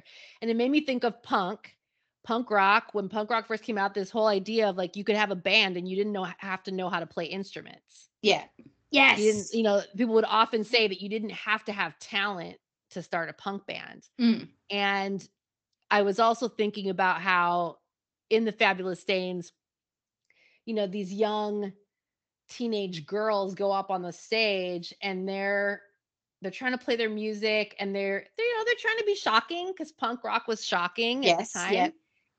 And of course it kind of, it turns into this kind of sexual thing, like the way that they're dressed and the way that they're perceived. And so it got me, I was thinking the trailer for that could work pretty well in front of Gypsy, even though very different musically, very different time period, very different characters. It touches on some of the same things.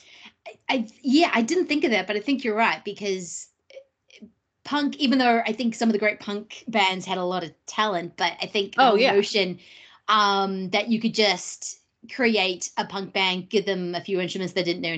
It wasn't about being on tone. It wasn't about knowing more than three chords. It wasn't knowing. It was just about the violence, the passion, the what you could do on stage. And you're right, it does get very sort of sexual because you're sort of realizing how young are Dern and in this, and then you sort of realize, oh, they're very young, but at the same time, that's kind of what the scene was. It was these kids who were, look at me, I'm creating something out of nothing, but it was very rough, it was very ready, it was really amazing. It's, you just needed the kind of the look, the tone and the loudness, and punk was kind of born, and that's why we love it. No, definitely. Okay, so since you're playing the Fabulous Stains, I'm going to go a lot more musical based. Well, yeah, okay, fine. It's a basic pick, but I do love this movie. Probably is. I rewatched it, thought I didn't like it, rewatched it, realized I was wrong. It's an amazing movie. Mm. It is another Sondheim musical. Of course, that is West Side Story.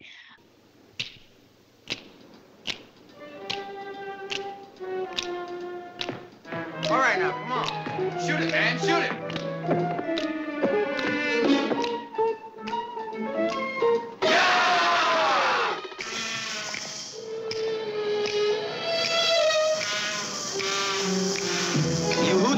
The streets. Go play in the park. Keep off of the grass. Get out of the house. Keep off the block. Get out of here. Keep off the oil. A gang that don't own the street is nothing. Today, the minutes seem like hours. The hours go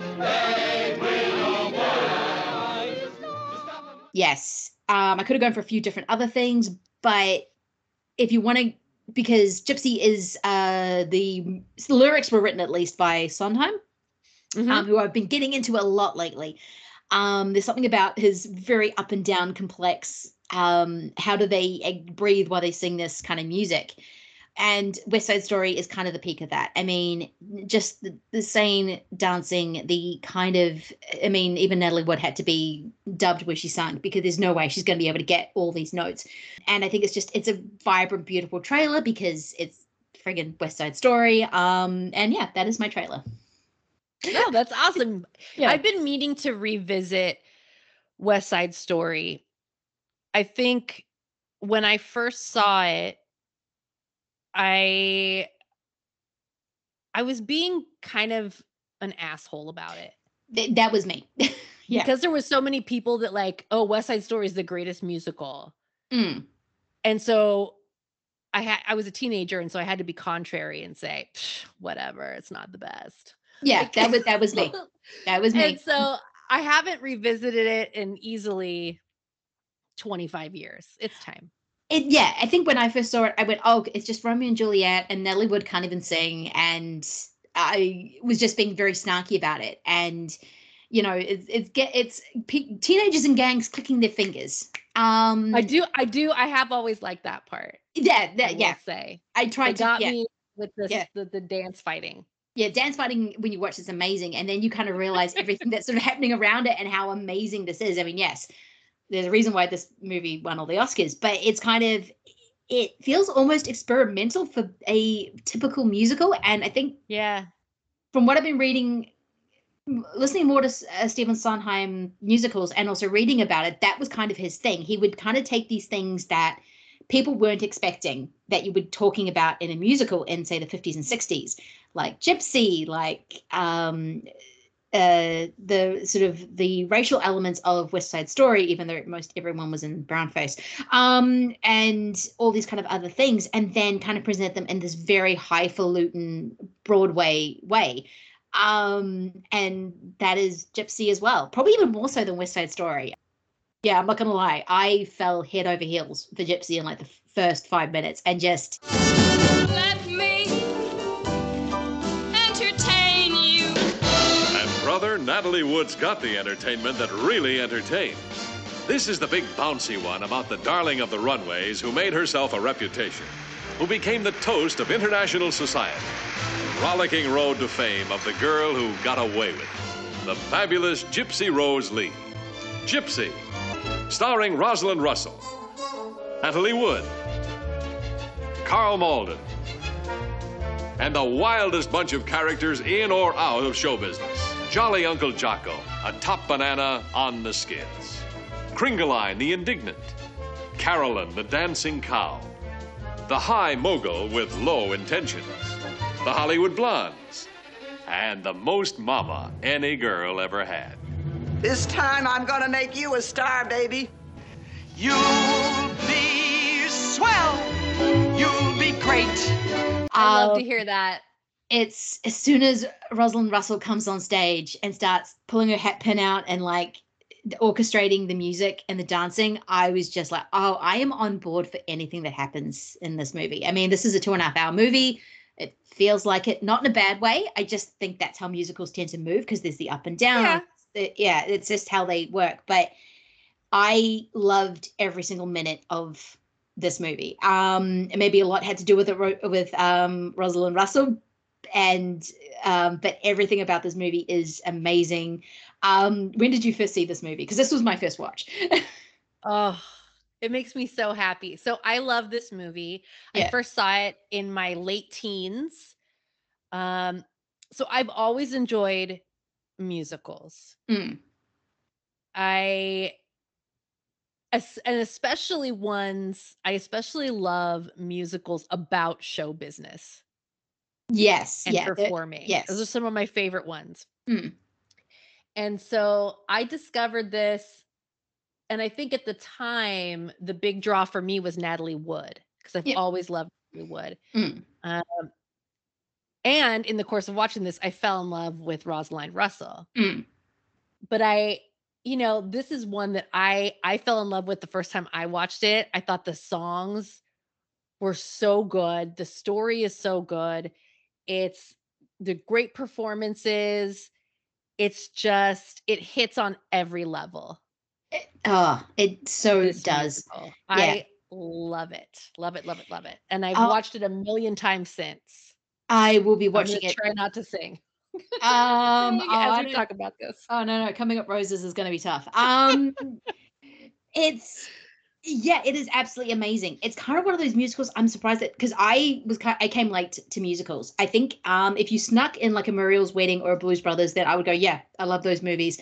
If they actually stop and say, or it was a Disney animated, like Aladdin or Lion King or something, I was fine. Mm. But for some reason, this type of musical, now I'm like seen in the Heights like 5 times already. So I'm all on board for this type of musical. And you're right, I do love musicals about show business, about putting on a show. There's something intrinsically that the two fit together, because it is about entertainment, it is about music, it's all about these kind of moving parts, which Gypsy is all about. That goddamn cow. It's incredible. And then you have Rosalind Russell, who actually spearheaded. She was the one who really wanted to do this, because I think she looked at the character of Rose and just went, I can do you well, I can do you really well, and this is going to be my show, which this movie absolutely is. I mean, it's called Gypsy, but it's actually about Rose. And it is, everything about this movie just works. I mean, Rosalind Russell can talk the fastest I've seen anyone talk. I mean, she worked in the Howard Hawks kind of school, so she learned how to just quick off the pace. And she does this in this movie. Whenever she's talking so fast that no one can interrupt her. Like, that's the point. Like, she's constantly talking over people. She's constantly just, everything's chaos. I mean, this movie's funny as all hell. I mean, those jokes land. And when it's sort of sad, it's really like, oh my God, it's just, Natalie Wood was one of the most beautiful women ever to exist. So I can kind of understand how they had to buoy her down, which is part of the movie. Because when she kind of comes into full Natalie Wood burlesque mode, that's all you can kind of look at, because you're like, oh my God, look at Natalie Wood. And that's when Rose needs to retreat a little bit. So I can understand why they did that, because you'd be staring at Natalie Wood the whole time going, why aren't you doing anything at the moment? But yeah, everything about this absolutely works. I loved how raunchy this movie was. I loved how funny, how biting, how it is literally about failing at being an entertainer and how hard it is to make a living out of it. I mean, this is not glamorous in any way, shape, or form. I mean, this is a story about almost getting there, but not quite.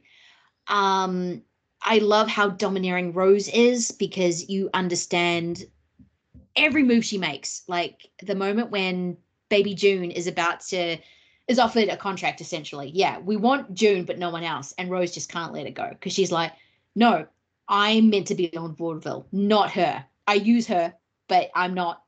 This is me.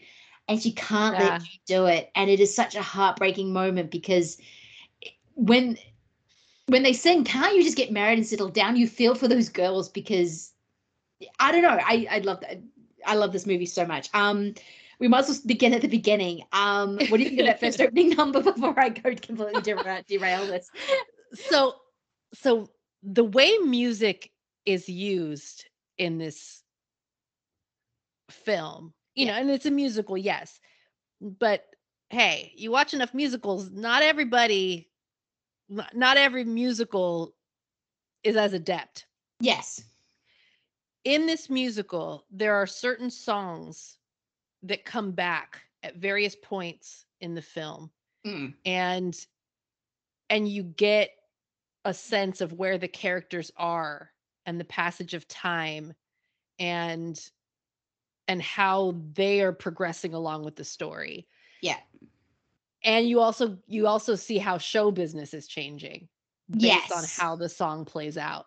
Yes. And so in that first in the opening, when we see the Baby June act, it is okay. Yeah, it's not my idea of a good time, but it's very pantomime. Yes, it's very panto, but it's, you know, and it's vaudeville, so it's a family show. Yeah, but the costumes are really well put together. Mm. And it's choreographed perfectly. Mm.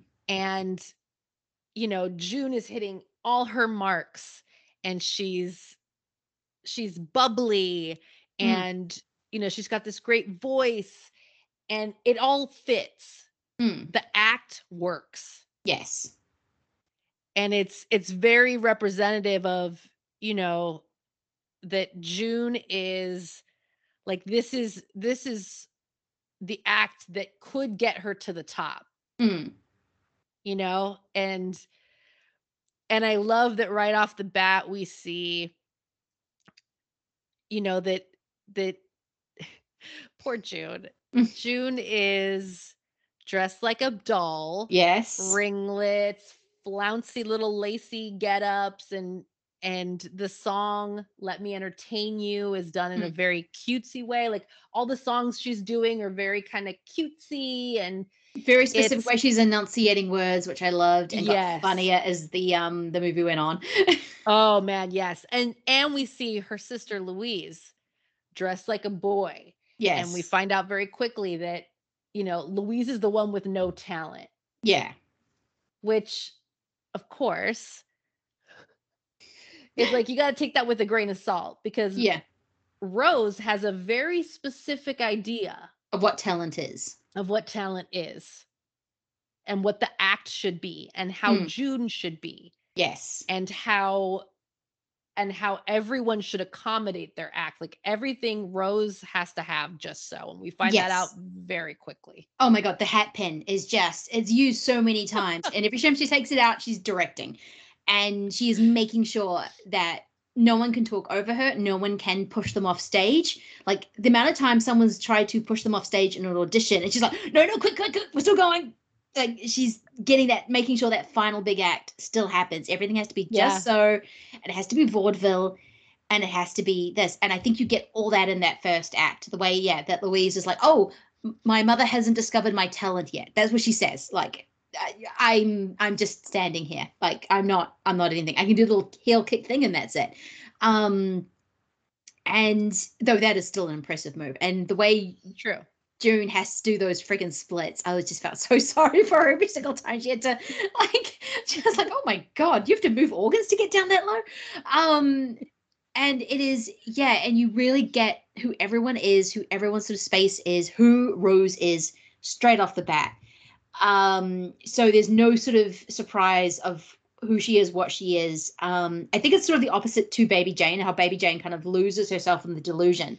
I think Rose understands the reality, but she just doesn't want to accept it. So she keeps building up these walls, even though she's very aware of what's happening. There are certain points in the movie where you can see, you know, she understands that vaudeville is not happening, but she just can't accept.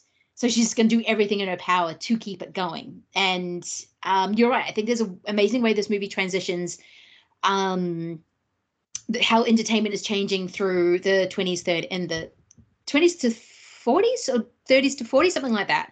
Something like that. Yeah, there's a depression, a little bit after the depression, and how you went from vaudeville to the movie star. And by the time Louise becomes Gypsy, she's a movie star. She's in burlesque, which is what vaudeville is turned into, because you still have the comic, you still have the different shows, you still have to have the wholesome show. So the cops don't barge in and arrest everyone and close it down. So if you have one thing with a cow, apparently it's fine.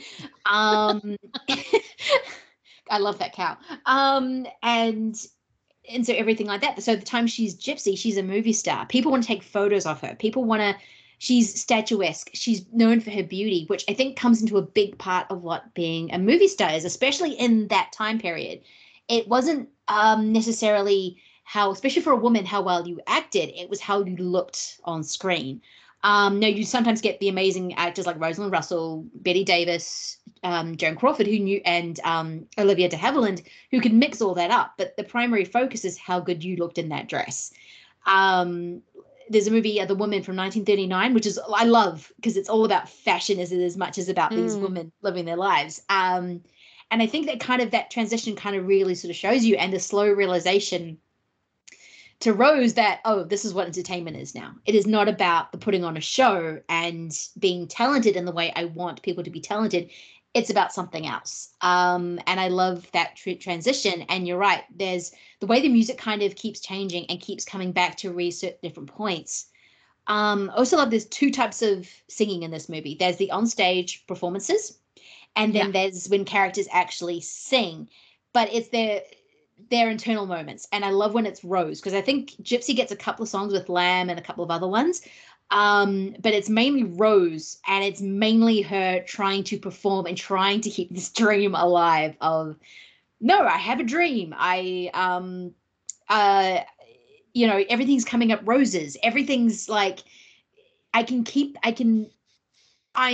creating this delusion to only keep it going, even though I'm kind of aware it's a losing battle, but I'm going to keep pushing this as far as I can until you get to that amazing final, which kind of culminates everything that's on stage. It's performative, but yet it is all Rose singing about, what about me?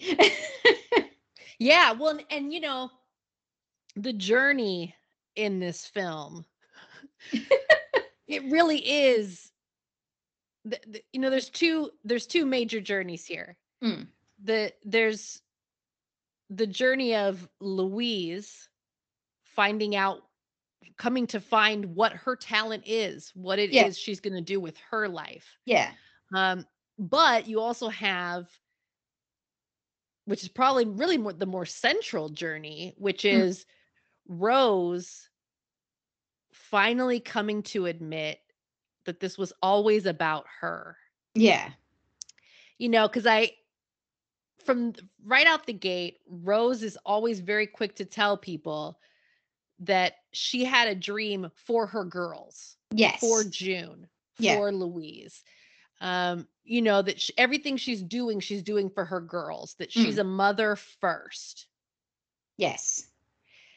And at so many different points in the film, you see how Rose's dream for the girls keeps her daughters from getting an education, from having friends, from doing the kind of performances they want to do.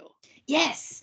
I mean, June probably likes the entertainment industry, but she wants to be a movie star. She doesn't want to be a vaudeville star. So when she gets the opportunity to go, oh, this could take you to Hollywood, Rose is horrified. It's like, why would you want to? No, you're not doing that. That's because that's not my dream. I wanted to be a vaudeville star.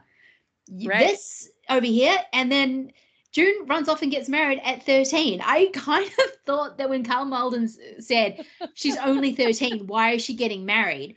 I thought, oh, that's because she keeps saying the girls are younger than they are. They're always constantly little girls, even though they're you can tell they're teenagers. I thought, oh, he's just saying that because they're keeping June at 13, but she's probably, what, 15 or something, which is not that much better, but it's older. No, she's actually 13 and she's run off with this like 17, 18-year-old boy to get married in Ohio, I think it is, where they hadn't changed the law. Somewhere, yeah. Yeah, it happens somewhere really in the middle quickly. Of the country. Happens really quickly, and they're like, oh, well, June's married. I'm like, she's 13. What?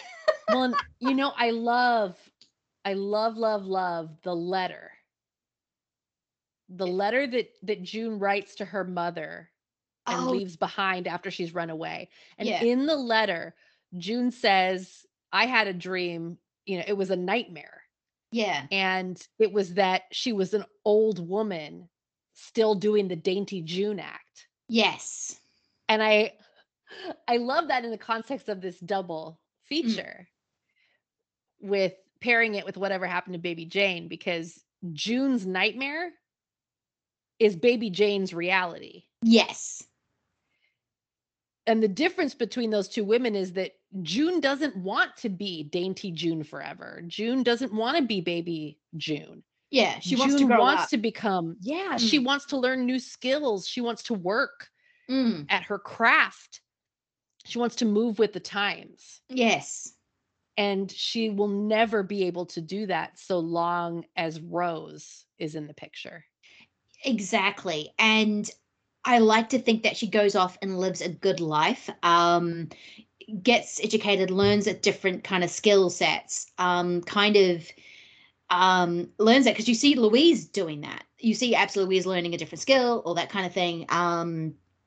Because once you really get into what burlesque is now, it's tough. But you see, she's kind of this force of Rose wants to move forward, but at the same time, she's always wanting to move backwards.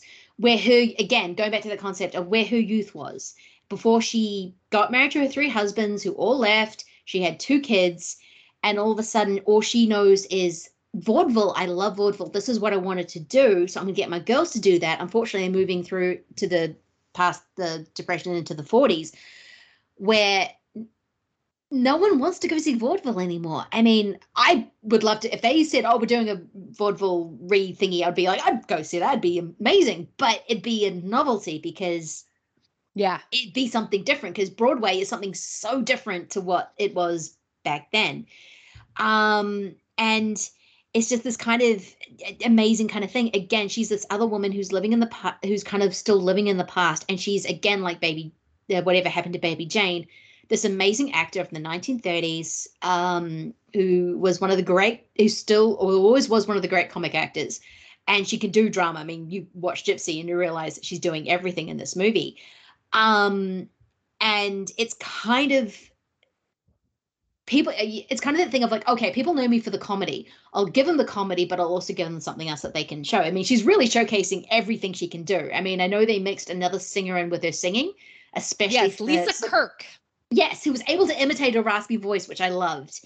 And it sounds amazing. So she did a little bit of her own singing. Natalie Wood sung in this as well. So I kind of like the fact that sometimes people can't sing in this movie. It makes sense. There's a few because this is not about people who are amazing at what they do. They are just struggling to get by. They want to be famous. They want to learn how to do things. They want to get better. But they're just not at that peak where they're ever going to go to here. And I love the fact that some of the singing does sound raspy, does sound a little unpolished, that everything, I mean, the whole burlesque song about you got to have a gimmick is so off key, but is so brilliant because it makes perfect sense for where they are. And it is such a fun number of this just dancing in the dressing room, and they're in their, you know, costumes and everything. It is absolutely just delightful, and every single thing makes sense for what the story is. This is not an overly polished musical where suddenly everyone sounds like Judy Garland. It is kind of realistic in a way, even though it's with that facade of the music. I don't know, this movie's amazing. I couldn't agree more. Yeah, it's, I mean, of course, there's something wonderful about seeing a musical and hearing Judy Garland or Julie Andrews or yes. Ethel Merman, you know, yeah. who have those voices for show tunes. But in this story, because of the nature of the story, it's really cool that you get this, there's an authenticity to it. Yes. It feels very genuine. Mm. And because it's not, some of those numbers are not super polished. Mm. And I just love that about it. And, you know, Rosalind Russell as Rose Hovick is so perfect. Yeah. And you mentioned this because she's, you know, she's a beautiful woman and she's so well put together. But, you know, I mean, she's a mother. She's a little older. Mm-hmm. But it all jives, and you can see in the way she plays her Rose's kind of larger than life persona and her mannerisms and the way that she talks. You know, it really sells you that Rose is a hustler. Yeah. She steals, she lies. She will go to any lengths to get to where she wants to be. And there's a great line, Herbie, her long-suffering boyfriend played by Carl Malden. Yes. When he first meets her, he has this line. He says she looks like a pioneer woman without a frontier. Yes, and that is absolutely Rose. Like, I love it. I love the moment when she's I think she's already met Herbie. He's got this idea, and Rose needs money. Rose always needs money. So she's like getting the kids to sell their jewelry, everything they can get. And she talks to her father, who's her poor suffering father, who's probably given her so much more money in the past to keep doing this. Can I have more money? He's like, no. And then they're talking about this plaque that he has. He's like, you've lived a boring life. All you've got out of this is this plaque. And he happens to mention that it's made out of gold. And just the look on her face. Big mistake. You don't say that it's made out of gold, because the first thing she does is like, I could get money for that. I can melt that down. That's gold. That's actually worth something. And so I can use it to get where I need to go. And the fact that she's always constantly Chinese, the fact that she's constantly loves Chinese because it's cheap, it's friggin' tasty, and the fact that she can do doggy bags, which reminds me of my nana. She loved a doggy bag. Like, she would always just, if there was any leftovers, it was coming home. Like, I think my own mother is very particular about certain things. I think it's because she lived with my nana, and Nana was a bit more Rose, and my mother was like, no, we're doing this a bit more domestic, bit more proper. We're not deigning to use doggy bags. And with this, you know, my Nana would make things out of blankets, everything like that. Everything was, yeah, a hustler. And the fact that she's like stealing the cutlery. Oh yeah. I mean, like the entire table's worth. Yeah. Everything that's not nailed down, she's taken. It's yeah. As you're talking, I'm thinking, you know, as this movie, as the timeline moves into the Depression, yeah, and the vaudeville houses are closing because there's an economic depression. People aren't working. People don't have money to go to the theater to see a vaudeville show. And Herbie's trying to tell her, hey, there's a depression on, and Rose doesn't get it. And as we're talking, I'm thinking part of the reason Rose doesn't get it, aside from the fact that she just doesn't want to accept it. Yeah, she just, yeah, I can't accept that this is happening. Yeah. It's also, I think, too, that because Rose lives this nomadic lifestyle, hand to mouth, begging, borrowing, and stealing to get, she never knows where the next meal is coming from. Oh, no. Yeah. Like, so for her, it's like depression. Well, what's the difference? Yeah, you're right. Because she just goes, oh, I lives that way. I know. The way she goes, oh, I know, and kind of flicks her hand, it's just like, yeah, whatever. It's just a day-to-day thing. It doesn't actually affect me because this is how I've been living my life. Everyone's kind of come down to my standard, but unfortunately because of that, I can't do what I want to do because I need people. Yeah, it's kind of this weird, amazing way she sees the world. And going back to the letter that June writes, the look on her face when she's just sitting on this barren train station. All the boys have buggered off. Like, I love the fact that they're all like 8, 9. She's constantly going, yes, don't say you're 19. Say you're 10. It's like, these are not. These are grown people, Rose. That she is just sitting on the thing on the train station, staring into space, devastated because she doesn't know what's going to happen. And then you see Herbie and Louise making all these plans about how Rose is going to finally get married. They're going to go home. He's going to go back to selling candy and everything's going to be fine. And then Rose is like, no, I've got a plan. Louise is going to be the star. Poor Herbie. I mean, all he wants to do is marry this woman, and it's not going to happen. Like, she will do everything she can, which I understand, actually. This is the thing I love about it. There's a clear distinction between a married woman and a working woman. And the married woman stays at home. The married woman does not go traveling around the country putting on vaudeville shows. She cooks meals. She does everything that as a wife is required, but she doesn't want that life. She can't stand the even thought of going back home. That is her nightmare. And I love it. Even when she kind of finally succumbs after the first burlesque show, she's like, okay, fine. Well, I'll marry you. If this is what vaudeville is now, I can't do that. But then, of course, she finds a way that Louise can do burlesque. And it's kind of this, I don't know, there's a very weird distinction. If she goes home and gets married, everything's over. It's a death to her because she's just going to be stuck in this house and not get the claim, the fortune, the admirer, the applause that her daughters are getting. I love how there's a very clear distinction between, okay, if she gets married, this is what life would be like, and she's doing everything she can to just push it back. And so you've got poor Herbie just like going, marry me. And she's like, not yet. Right. Well, and I think it's, this is one of the very tragic things about this story is each of these characters, not to the same level as Rose, maybe in holding on so tightly, but each of the characters is holding out for this, for something that they really want to be, that they really want to manifest, that they really want to see come true for them. Mm. And, for Rose, it's that her children will become stars and she'll get to continue to be a part of managing their careers. Yeah. Because that's how she's able to be a star, is through them.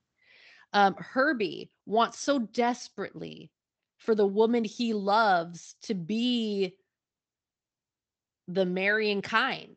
Yes. Rose is not the marrying kind. She doesn't want to be a housewife. Mm. She's never going to be that. No. And Herbie wants it so badly because he loves her so much. Mm. And he just, and I think Louise wants so badly for her mother to be a mother, like the mother in a mother, capital M, which she's not going to be. And she's not going to be. And she wants so badly for her mother to invest in her. Yeah. After all that time of her investing in June. But I think it's one of the, it's those, and there's all these points in the film where they reach like a new low. Mm. And at each of those points, it's like someone could wake up and say, Rose is never going to marry me. Mm. Or, I'm never going to be able to make Rose happy unless I can, be a part of the act in terms of like Louise.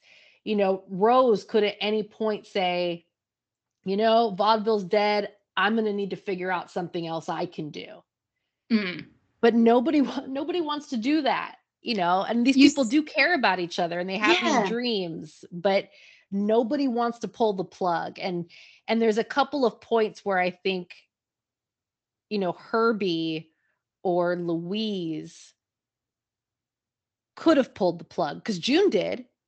Yeah. June ran away. Well, they come close. Each of them come, even Rose gets very close. Like, she gets close a couple of times to sort of saying, the first time is on the train station when you just see her devastated that June has left, and it's I don't know what to do until she figures something out. And when she finally says yes to Herbie, that's kind of her going, well, I need to figure this out, and Herbie loves me, and it won't be so bad. They each get really, really, I mean, there's a few times when even Louise and Herbie kind of get really close to admitting that what they want is never going to happen. But they never do, except when Herbie just finally just goes, okay, that's it. I'm done. I can't wait for you anymore. And kind of Louise, this happens to Louise when she becomes Gypsy, which I was surprised happened like in the last 30 minutes of the movie. I was like, oh, we get into the burlesque and it's 30 minutes left. But because of that, that's when you see her, when she looks in the mirror for the first time and says, oh my God, I'm beautiful. It's her kind of realizing that who she is doesn't actually have to be anything to do with Rose. And she can go out there, have a very awkward first act, but kind of realize she holds onto that scarf like that mink, like a she's holding onto a rope dangling, but it's kind of amazing when she kind of relaxes a little bit and realizes she can work the crowd, and she can kind of, she's beautiful, and the crowd knows this, and she knows that they know, and it's this kind of, oh, I kind of see who I am that has nothing to do with June or with my mother. And then she can kind of go out and do her own thing, which of course something of her own, and of course that infuriates Rose, because that was never part of the plan. It was, you meant to take me with you. I'm meant to be. I mean, the fact when she sees the do not let my mother backstage is, and she just kind of goes, oh, she just walks backstage anyway. It's kind of this thing of, yeah, I can be my own person, but that doesn't happen until way later in the movie, because this movie isn't about Gypsy Rose Lee. It is about Rose, and it culminates into that amazing end song when she's on that burlesque stage singing to an empty theater about when is it going to be my turn.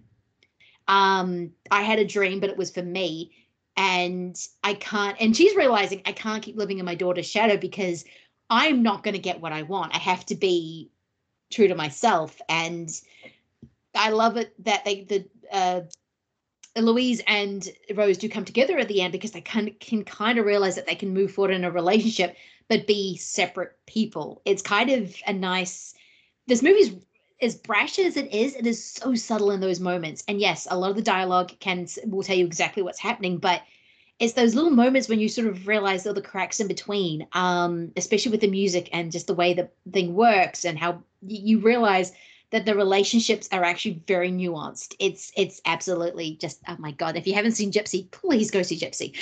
Oh yeah, you need to see Gypsy. Yeah, and I love how, you know, the final time that we see Let Me Entertain You performed, the final time we see I Had a Dream performed. Yes. It's like we've come the whole arc. And it's like Let Me Entertain You when performed by Baby June was that little cutesy schmaltzy, like sing-songy, childish tune. Very Shirley Temple, Yes, very Shirley Temple. And by the time that Gypsy Rose Lee, Louise, has mastered her craft of the burlesque striptease, now Let Me Entertain You is jazzy, and it's sexy, confident, and brash and sensual, and it just embodies something completely different. I love how the whole movie to get it there. It did. I love how you see her more doing her act, she becomes more confident, she's taking off more pieces of clothing. Like the first time she just like drops a strap, and she's like, oh, and I'm like, you're Natalie Wood, so yes, that works. She can barely walk in the heels. Yes, she can barely, she's just like kind of very stiff, and it's such an amazing awkward performance. But by the time you get to some of the final pieces of Let Me Entertain You, she is just in very stunning lingerie, she's hiding behind curtains, she's being way more coy, and it's much more sexual. And that's kind of when you can tell Rose is completely lost control, because Rose has very specific morals of it when it comes to how you perform. It's very innocent, very virginal, very patriotic. Like there's a lot of like, isn't America great kind of imagery kind of thing. And then time you get to when Gypsy Rose Lee is performing, it's very come hither, very confident. It's moving along with the times of what entertainment now is becoming. And it's not, I mean, she's dressing like a high-end fashion model by the end of it. Amazing black hat she has, or whatever thing that she has on at the end, is so incredible. And it looks like something that would be in a magazine in 1962, not necessarily in that time period, but you're looking at it going, oh, who cares? Who cares? That's gorgeous. She is like stunning. No, it's beautiful. Yeah. And that the final rendition of I Had a Dream, when now Rose is able to finally say, like, the dream was for me. Yeah. Like, what did I do all this for? Yeah. I did this for me. And it's time that I got something out of it. And just the way that those songs follow us through the film and we get the complete arc there at the end is so cool. And I just love it. I just love it so much. Now, we haven't mentioned, are you're aware that this is based on a memoir? Yes, it is. I knew it was based. I had not read it, but it's based on Gypsy Rose. Well, she wasn't her name. I think. Well, Gypsy was her stage name. Gypsy Rose Lee. Yeah. Oh, Gypsy Rose Lee. It is actually. It is based on her memoir and her experiences. How I think she actually did go through a failing vaudeville act into one of the top burlesque dancers. Yeah. Yeah. Well, and you know what?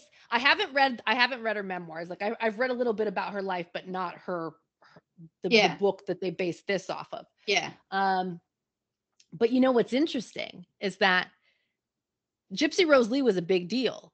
She had done a little acting. Yeah. Because she was so famous for her burlesque and for being this really fashionable, sophisticated performer. Yeah. Of burlesque. Mm. But so she had written the memoir. But she didn't release it till after her mother's death. Oh, yeah. Because she didn't want to get sued. Mm. She didn't want her mother to sue her. Her sister, June Havoc, was an actress. And she also wrote her version of, you know, kind of the life story of what it was like for them growing up. Yeah. And did the same thing, didn't release her book until after their mother was dead, because for sure. Rose I can imagine Rose would not be happy. Yeah. No, because I think this movie is actually very sympathetic. Yeah, from what I've read a little about the memoir, it's not exactly that sympathetic to Rose. Like I almost chose trailers of a TV movie from 2001, Life with Judy Garland, Me and My Shadows, which is actually written by her daughter Lorna, not Liza. It was I can't remember which daughter it was, and it was sort of about her recollections of having Judy Garland as a mother, which would have been entertaining and difficult in different ways. And also, of course, Mommie Dearest, because that's the ultimate memoir of the mother, which that movie gave me nightmares. I saw it way too young. The face paint and wire hangers. No more wire hangers. Never. I just like, this was the most terrifying. I was just like, had images of this woman in white with a friggin' white hang. I was just like, oh, Christina, bring me the axe. I could do it. My neighbors are probably so bummed right now.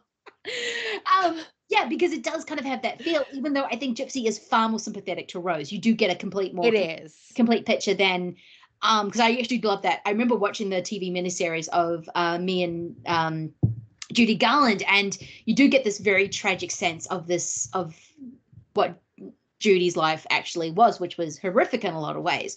Because and then what happened to her in a later life and why she probably was so difficult. But again, it's that sort of sense of, look how crazy my mother is. And this kind of has that, but you love Rose. You absolutely feel for her every single moment. You can understand why she's hustling. You can understand that she doesn't want to give up on vaudeville. You can understand her kids' pain when they're singing a song about why can't you just get married. It's like, please get married. Just be happy. Don't, why are you doing this? We want you to be happy so we can be happy. And she's a formidable figure, but I think this movie, even though this movie never feels exploitative in any way, I think there's just a way the music works and how Russell plays Rose that you're just so much more in Rose's camp than you really are in any of those other movies' camp. I mean, you enjoy Mommie Dearest because it's an insane performance and you're just looking at this going, what is happening? Oh, yeah, but all the while you're saying, but, oh yeah, my God, your mother is a monster. Your mother is a monster. And maybe Christine probably did see her mother as a monster at certain points. Right. And Faye Dunaway is definitely playing her as a monster. I just don't think Joan Crawford ever saw herself as a monster because she was the beautiful movie star. Probably not. Yeah, I think there's a, I think, yeah, as much as I love Mommie Dearest, I'd love to see the more nuanced version of that. A more balanced. More objective.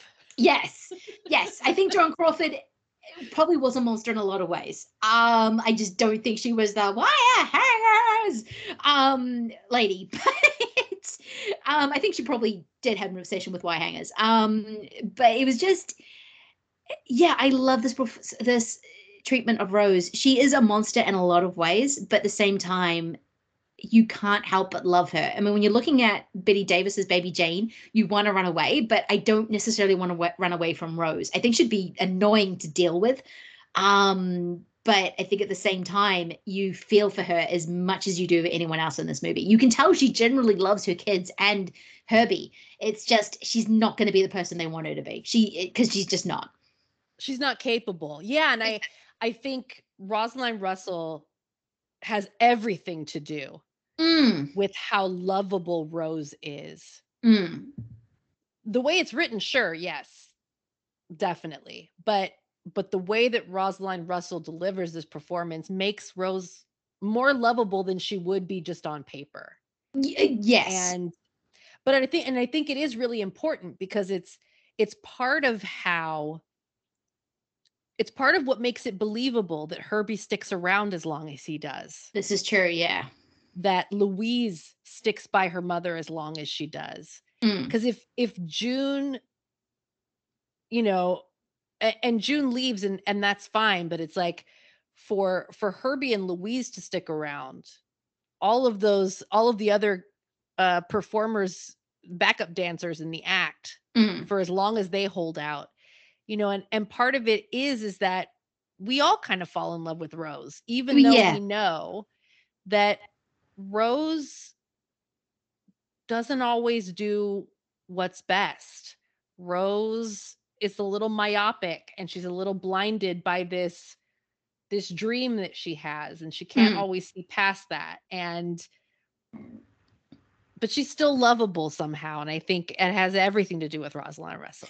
I think that is a really good point because the way Rosalind Russell has always been such a warm actor. Every time she's on screen, there's something warmth about her. She's just fun. You just want to be around her. And you're right. Everyone hangs around her for a long time. Yes, she is probably very controlling. She's very this and that, so you don't always see that you can leave.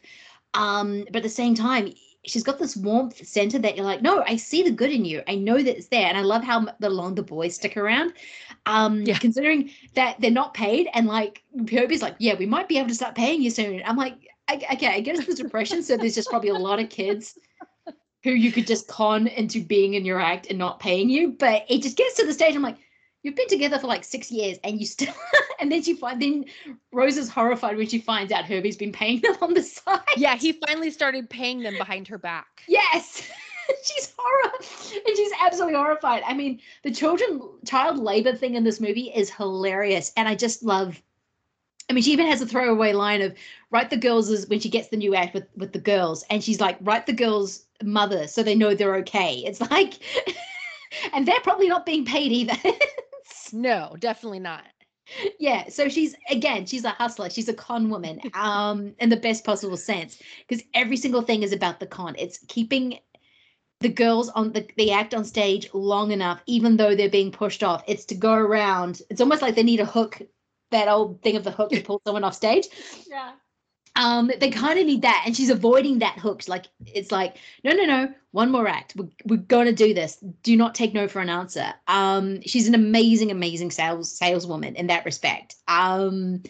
It's just, yeah, you just love it. I mean, it's so funny. My favorite scene in this movie is when they're in, just after Louise's birthday, when they get the cake and the Chinese, brilliant combo, and the hotel manager comes in, who's not realizing how many people are in this room, and the fact that there are all these animals. Like, there's a little lamb in there. There's all these things, and they're just running. It's like, have you ever seen the Marx Brothers movie Night at the Opera? No, but I know what you're talking about. Yeah, there's a sort of scene where everything's kind of crammed into this kind of one cabin, and he's just trying to order more food than what he needs because they're hiding the other two Marx Brothers, and all you just hear is, and 2 boiled eggs. This has kind of got that same kind of thing where all this chaos, she finally gets the manager in the room, kind of tears her clothes, go out. Herbie comes home, and he's like, what happened? He tried to have his way with me. Again? It's like the perfect punchline is just like, this keeps happening every single place they go. The first time. This is not the first time. They cause chaos wherever they go. And it's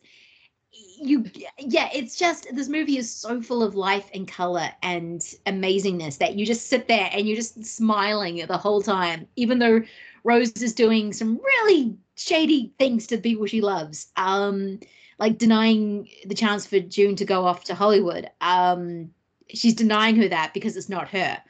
But you're still smiling the whole time. I don't know. It's an amazing feat. No, definitely. Yeah. And it is the levity and the liveliness. Yeah. Is just what you need to balance those, the kind of the tragic points, the really sad points in this story. It's like, there's a beautiful ebb and flow. Yeah. In this movie, of the times when the act is going well, or the family is getting along, or things are getting better. And it's lively and it's fun, and they're able to laugh, and the songs are up tempo, and it's and then you move into the moments of the film where they're going through rough spots, and it's just this really beautiful flow between those two things.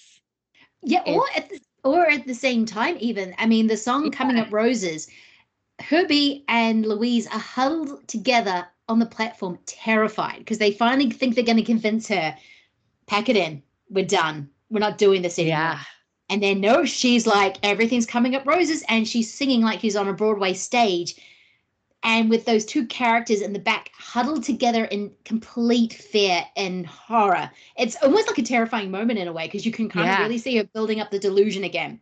It's like, oh yep, I had it destroyed, I saw what was actually happening. My daughter's run away. She doesn't want anything to do with me. Okay, that's the reality. Nope, but everything's coming up roses. Louise is now going to lead the act. We're going to have a whole new act. Still going to have that cow in there. It's going to be fine. And I'm going to sing Everything's Coming Up Roses. And then you just see those two huddled in the corner almost, hugging, just like, oh no. It's great. It's such a great moment. It's got those two things you're talking about together in the same scene. It's the ebb and flow, but it's culminating in that one moment, and it's amazing.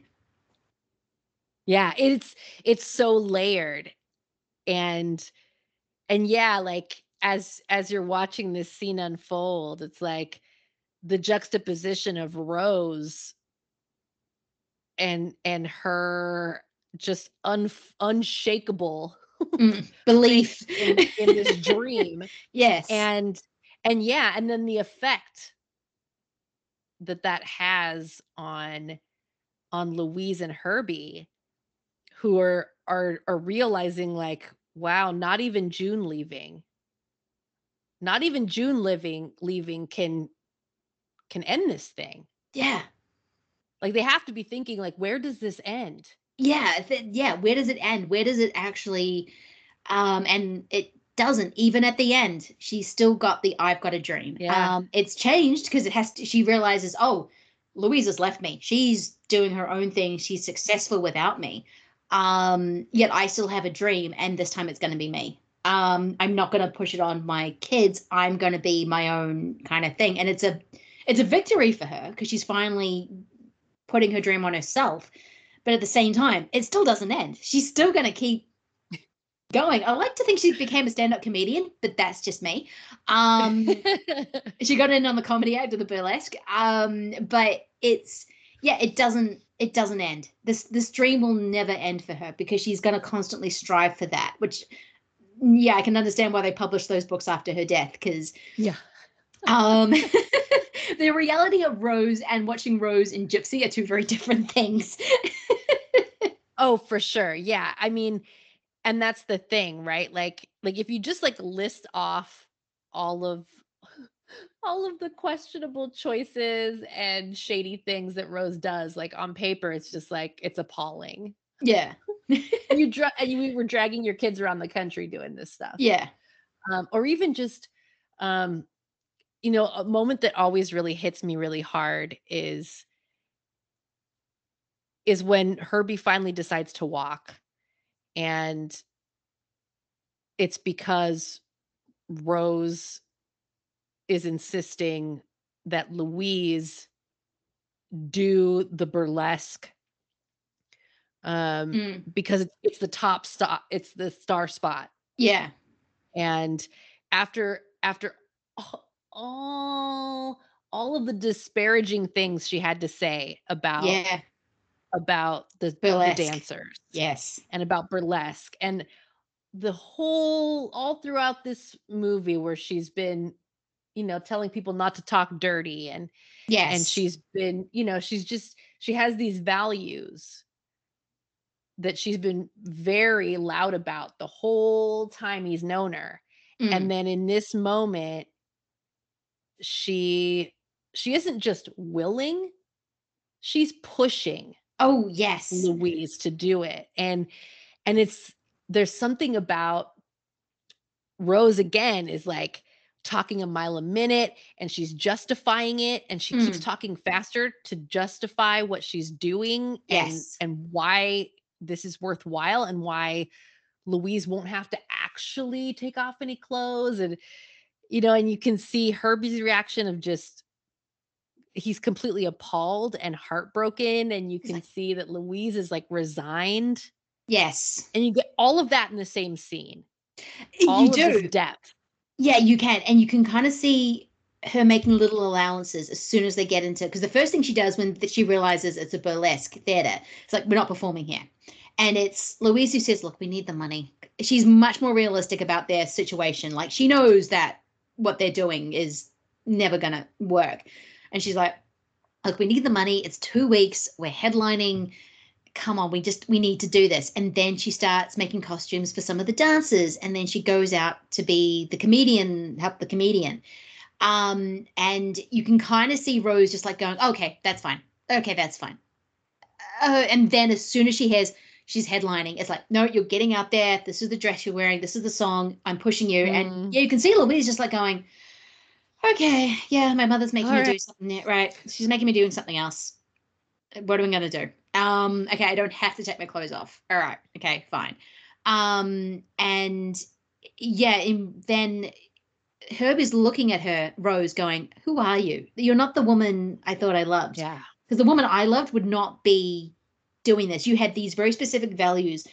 Now, whether you can sort of say what those values are, but as soon as you see an opportunity for stardom, all those go out the window. It's very, this amazingly hypocritical moment, but at the same time, it's, then again, Louise goes out there and becomes her own thing. This is not sort of a moment of, oh, look at you, she's exploiting her daughter, but she kind of turns it into something that, she becomes Gypsy, and it's something that she takes control over, which I kind of loved. It's never this look at, oh, look at these burlesque dancers. Aren't they, aren't they awful? They're strippers, they're whores, they're all these other words that are assigned to these kind of entertainment. No, these are working women. They're doing their job. They enjoy it. They're good at it. And when Louise goes on stage, she's good at it. And this is who she is. And I kind of love that notion of being a burlesque dancer. It never sort of goes, no, this is not healthy. It's no, this is very healthy. She actually got away from her mother by doing this. She became her thing in her own right. Kind of the best. yeah, what do you think of Carl Malden's performance, I guess, before we finish up? Just because I think he's not as dominant, but he's always there and he's always amazing. I love the Herbie character. Yeah. And I think Carl Malden is so good at, he's got that like teddy bear quality. He does, yeah. About him. And, you know, so I really buy this man who has fallen in love with a mother and he loves her kids. Yeah, he does. That he's willing to tour around the country with them to try and make the dream come true. And I think I love the look he gets on his face when he's looking at Rose. And Carl Malden is able to, just all in his facial expressions, show like just how much he loves and admires and is awed by this woman. Yes, yeah. And I think he just really sells a guy who is crazy in love with a really driven woman. And I think he really sells it for me. Yeah, because I think if those two got married, I think, well, Rose would be miserable because they wouldn't be touring anymore. But I think he would, even being married, he would have been content to let Rose lead the way. I don't. Oh, sure. I mean, it's kind of sad that they never realized they could have had it both ways. They could have gotten married and still done what they have done, but you know, they were always going to get to a point where Rose was going to do something and then Herbie just go, I can't do this anymore. This is just over the line. But no, I love his performance. I always think he's a comedic actor, but he was actually a dramatic. I mean, he was in a lot of Eli Kazan and Streetcar Named Desire and On the Waterfront, all that kind of thing. I'm like, oh yeah, you were like a big dramatic character actor. You weren't, why do I always think that you were a comedian? But I think maybe it's just because the name and the face. Think he was that, but no, he would, yeah, and he was on all in those kind of movies in the 50s, so it was he's kind of the dramatic center of a lot of this movie because everything else is just like loud, and he's just kind of the solid center, I guess, as it were. Oh yeah, no, and I love this scene where they get to the burlesque theater, yeah, and the theater manager says, you know, I don't even remember what he says, but Herbie doesn't like the way he's talking to Louise and Rose. Oh no, he's, yeah. And Herbie, I mean, on a dime, has this guy by the collar and is able to intimidate him into calling him sir and them ma'am. Yes. And acting in a way that Herbie will see as being respectful of them. Yes, you're looking at a lady or something. Yeah, yeah. It's a great moment because, you know, I think throughout the film it's really easy to kind of write Herbie off as, you know, this guy who's in this relationship with a very assertive, dominant personality, and that he's kind of the more mild, more passive person, but he's not yeah necessarily. It's the dynamic that he and Rose have, you know, but he is a smart guy and he's not a pushover. No, he's the kind of the guy who will always do the right thing, whether is that's protecting his girls, paying his talent, and able to facilitate what Rose wants. I mean, he's actually the one that kind of books a lot of the theaters. He's the one that actually kind of gets all the logistics done. Rose is the idea person in the relationship. She's like, I would like this. And then Herbie's like this really kind of amazing kind of character that's actually able to get what Rose wants, even though Rose can never get what she wants. I mean, we keep saying I probably should call the show Vaudevilles Dead. Because it's never coming back. It is now burlesque, and I love being in that burlesque theater. Something so homey and gorgeous about it that's more inviting than all the other theaters they performed in. This is kind of feels like the family, because you've got the same core of people who obviously perform together all the time. they squabble, they fight, but they know each other and kind of know how they work. And now they've got this kind of force that is Rose coming into their midst, and they don't quite know how to deal with it. But the fact that those dancers invite Louise in very quickly and sort of say, oh, no, this is how you can be a burlesque dancer. You can be one of us. Yeah. Oh, yeah. Yeah. They take her under their wing. They take her under her wing very, very quickly, which I kind of love. And that's maybe why you see Louise kind of go full forth and, oh, I'm good at this. I like the people I'm surrounded by more than whatever my mother's trying to get me into.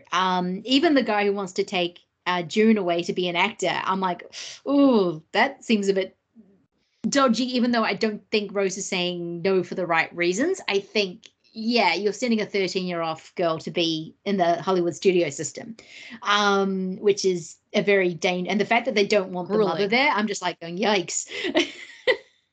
Yeah. Yeah, it could go badly.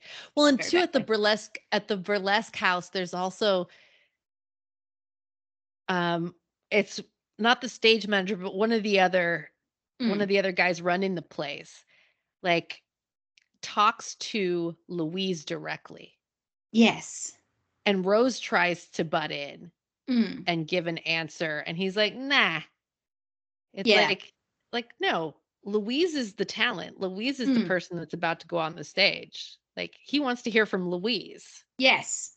Yeah, the burlesque dancers tend to have more control over their career within the burlesque than anyone else does. So everyone else needs a manager. Everyone else needs Rose to try and get everything done. And it's absolutely incredible movie. So keep saying this, watch Gypsy, because it's a movie that will keep surprising and delighting you, no matter, again, a very nuanced movie. This is one of my surprises of the year. This is a movie I'm definitely going to go back to and back to. Oh, I'm so glad. Yeah, I love it so much. Anything else you want to say about Gypsy? Because I'm just going through my notes and I'm like, I think I've just said everything. But I can talk about this movie for another hour.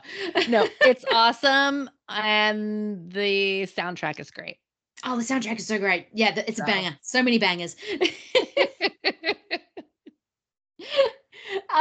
Before we go, please, Carmelita, tell us where people can find your good work. So you can find me on Twitter, also Letterboxd, same handle for both. Yeah, Carmelita Says.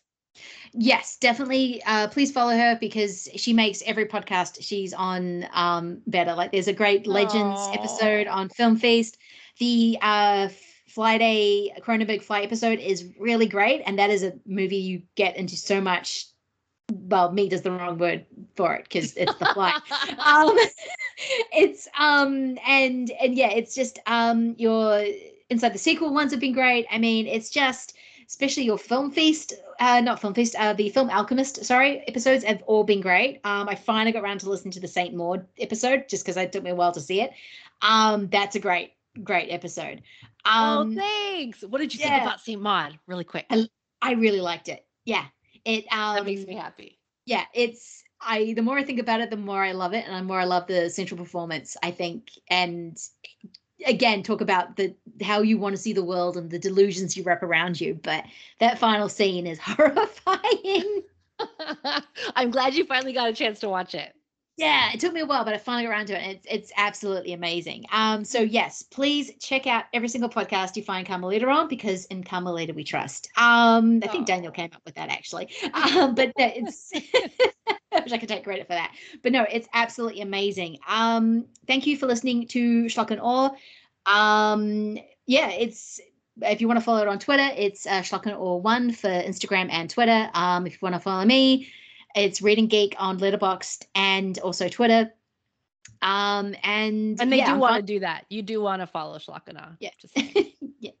I'm finally getting out to see new movies. So I'm writing all about, I'm giving little things on Letterboxd at the moment. So I guess I'm active on there.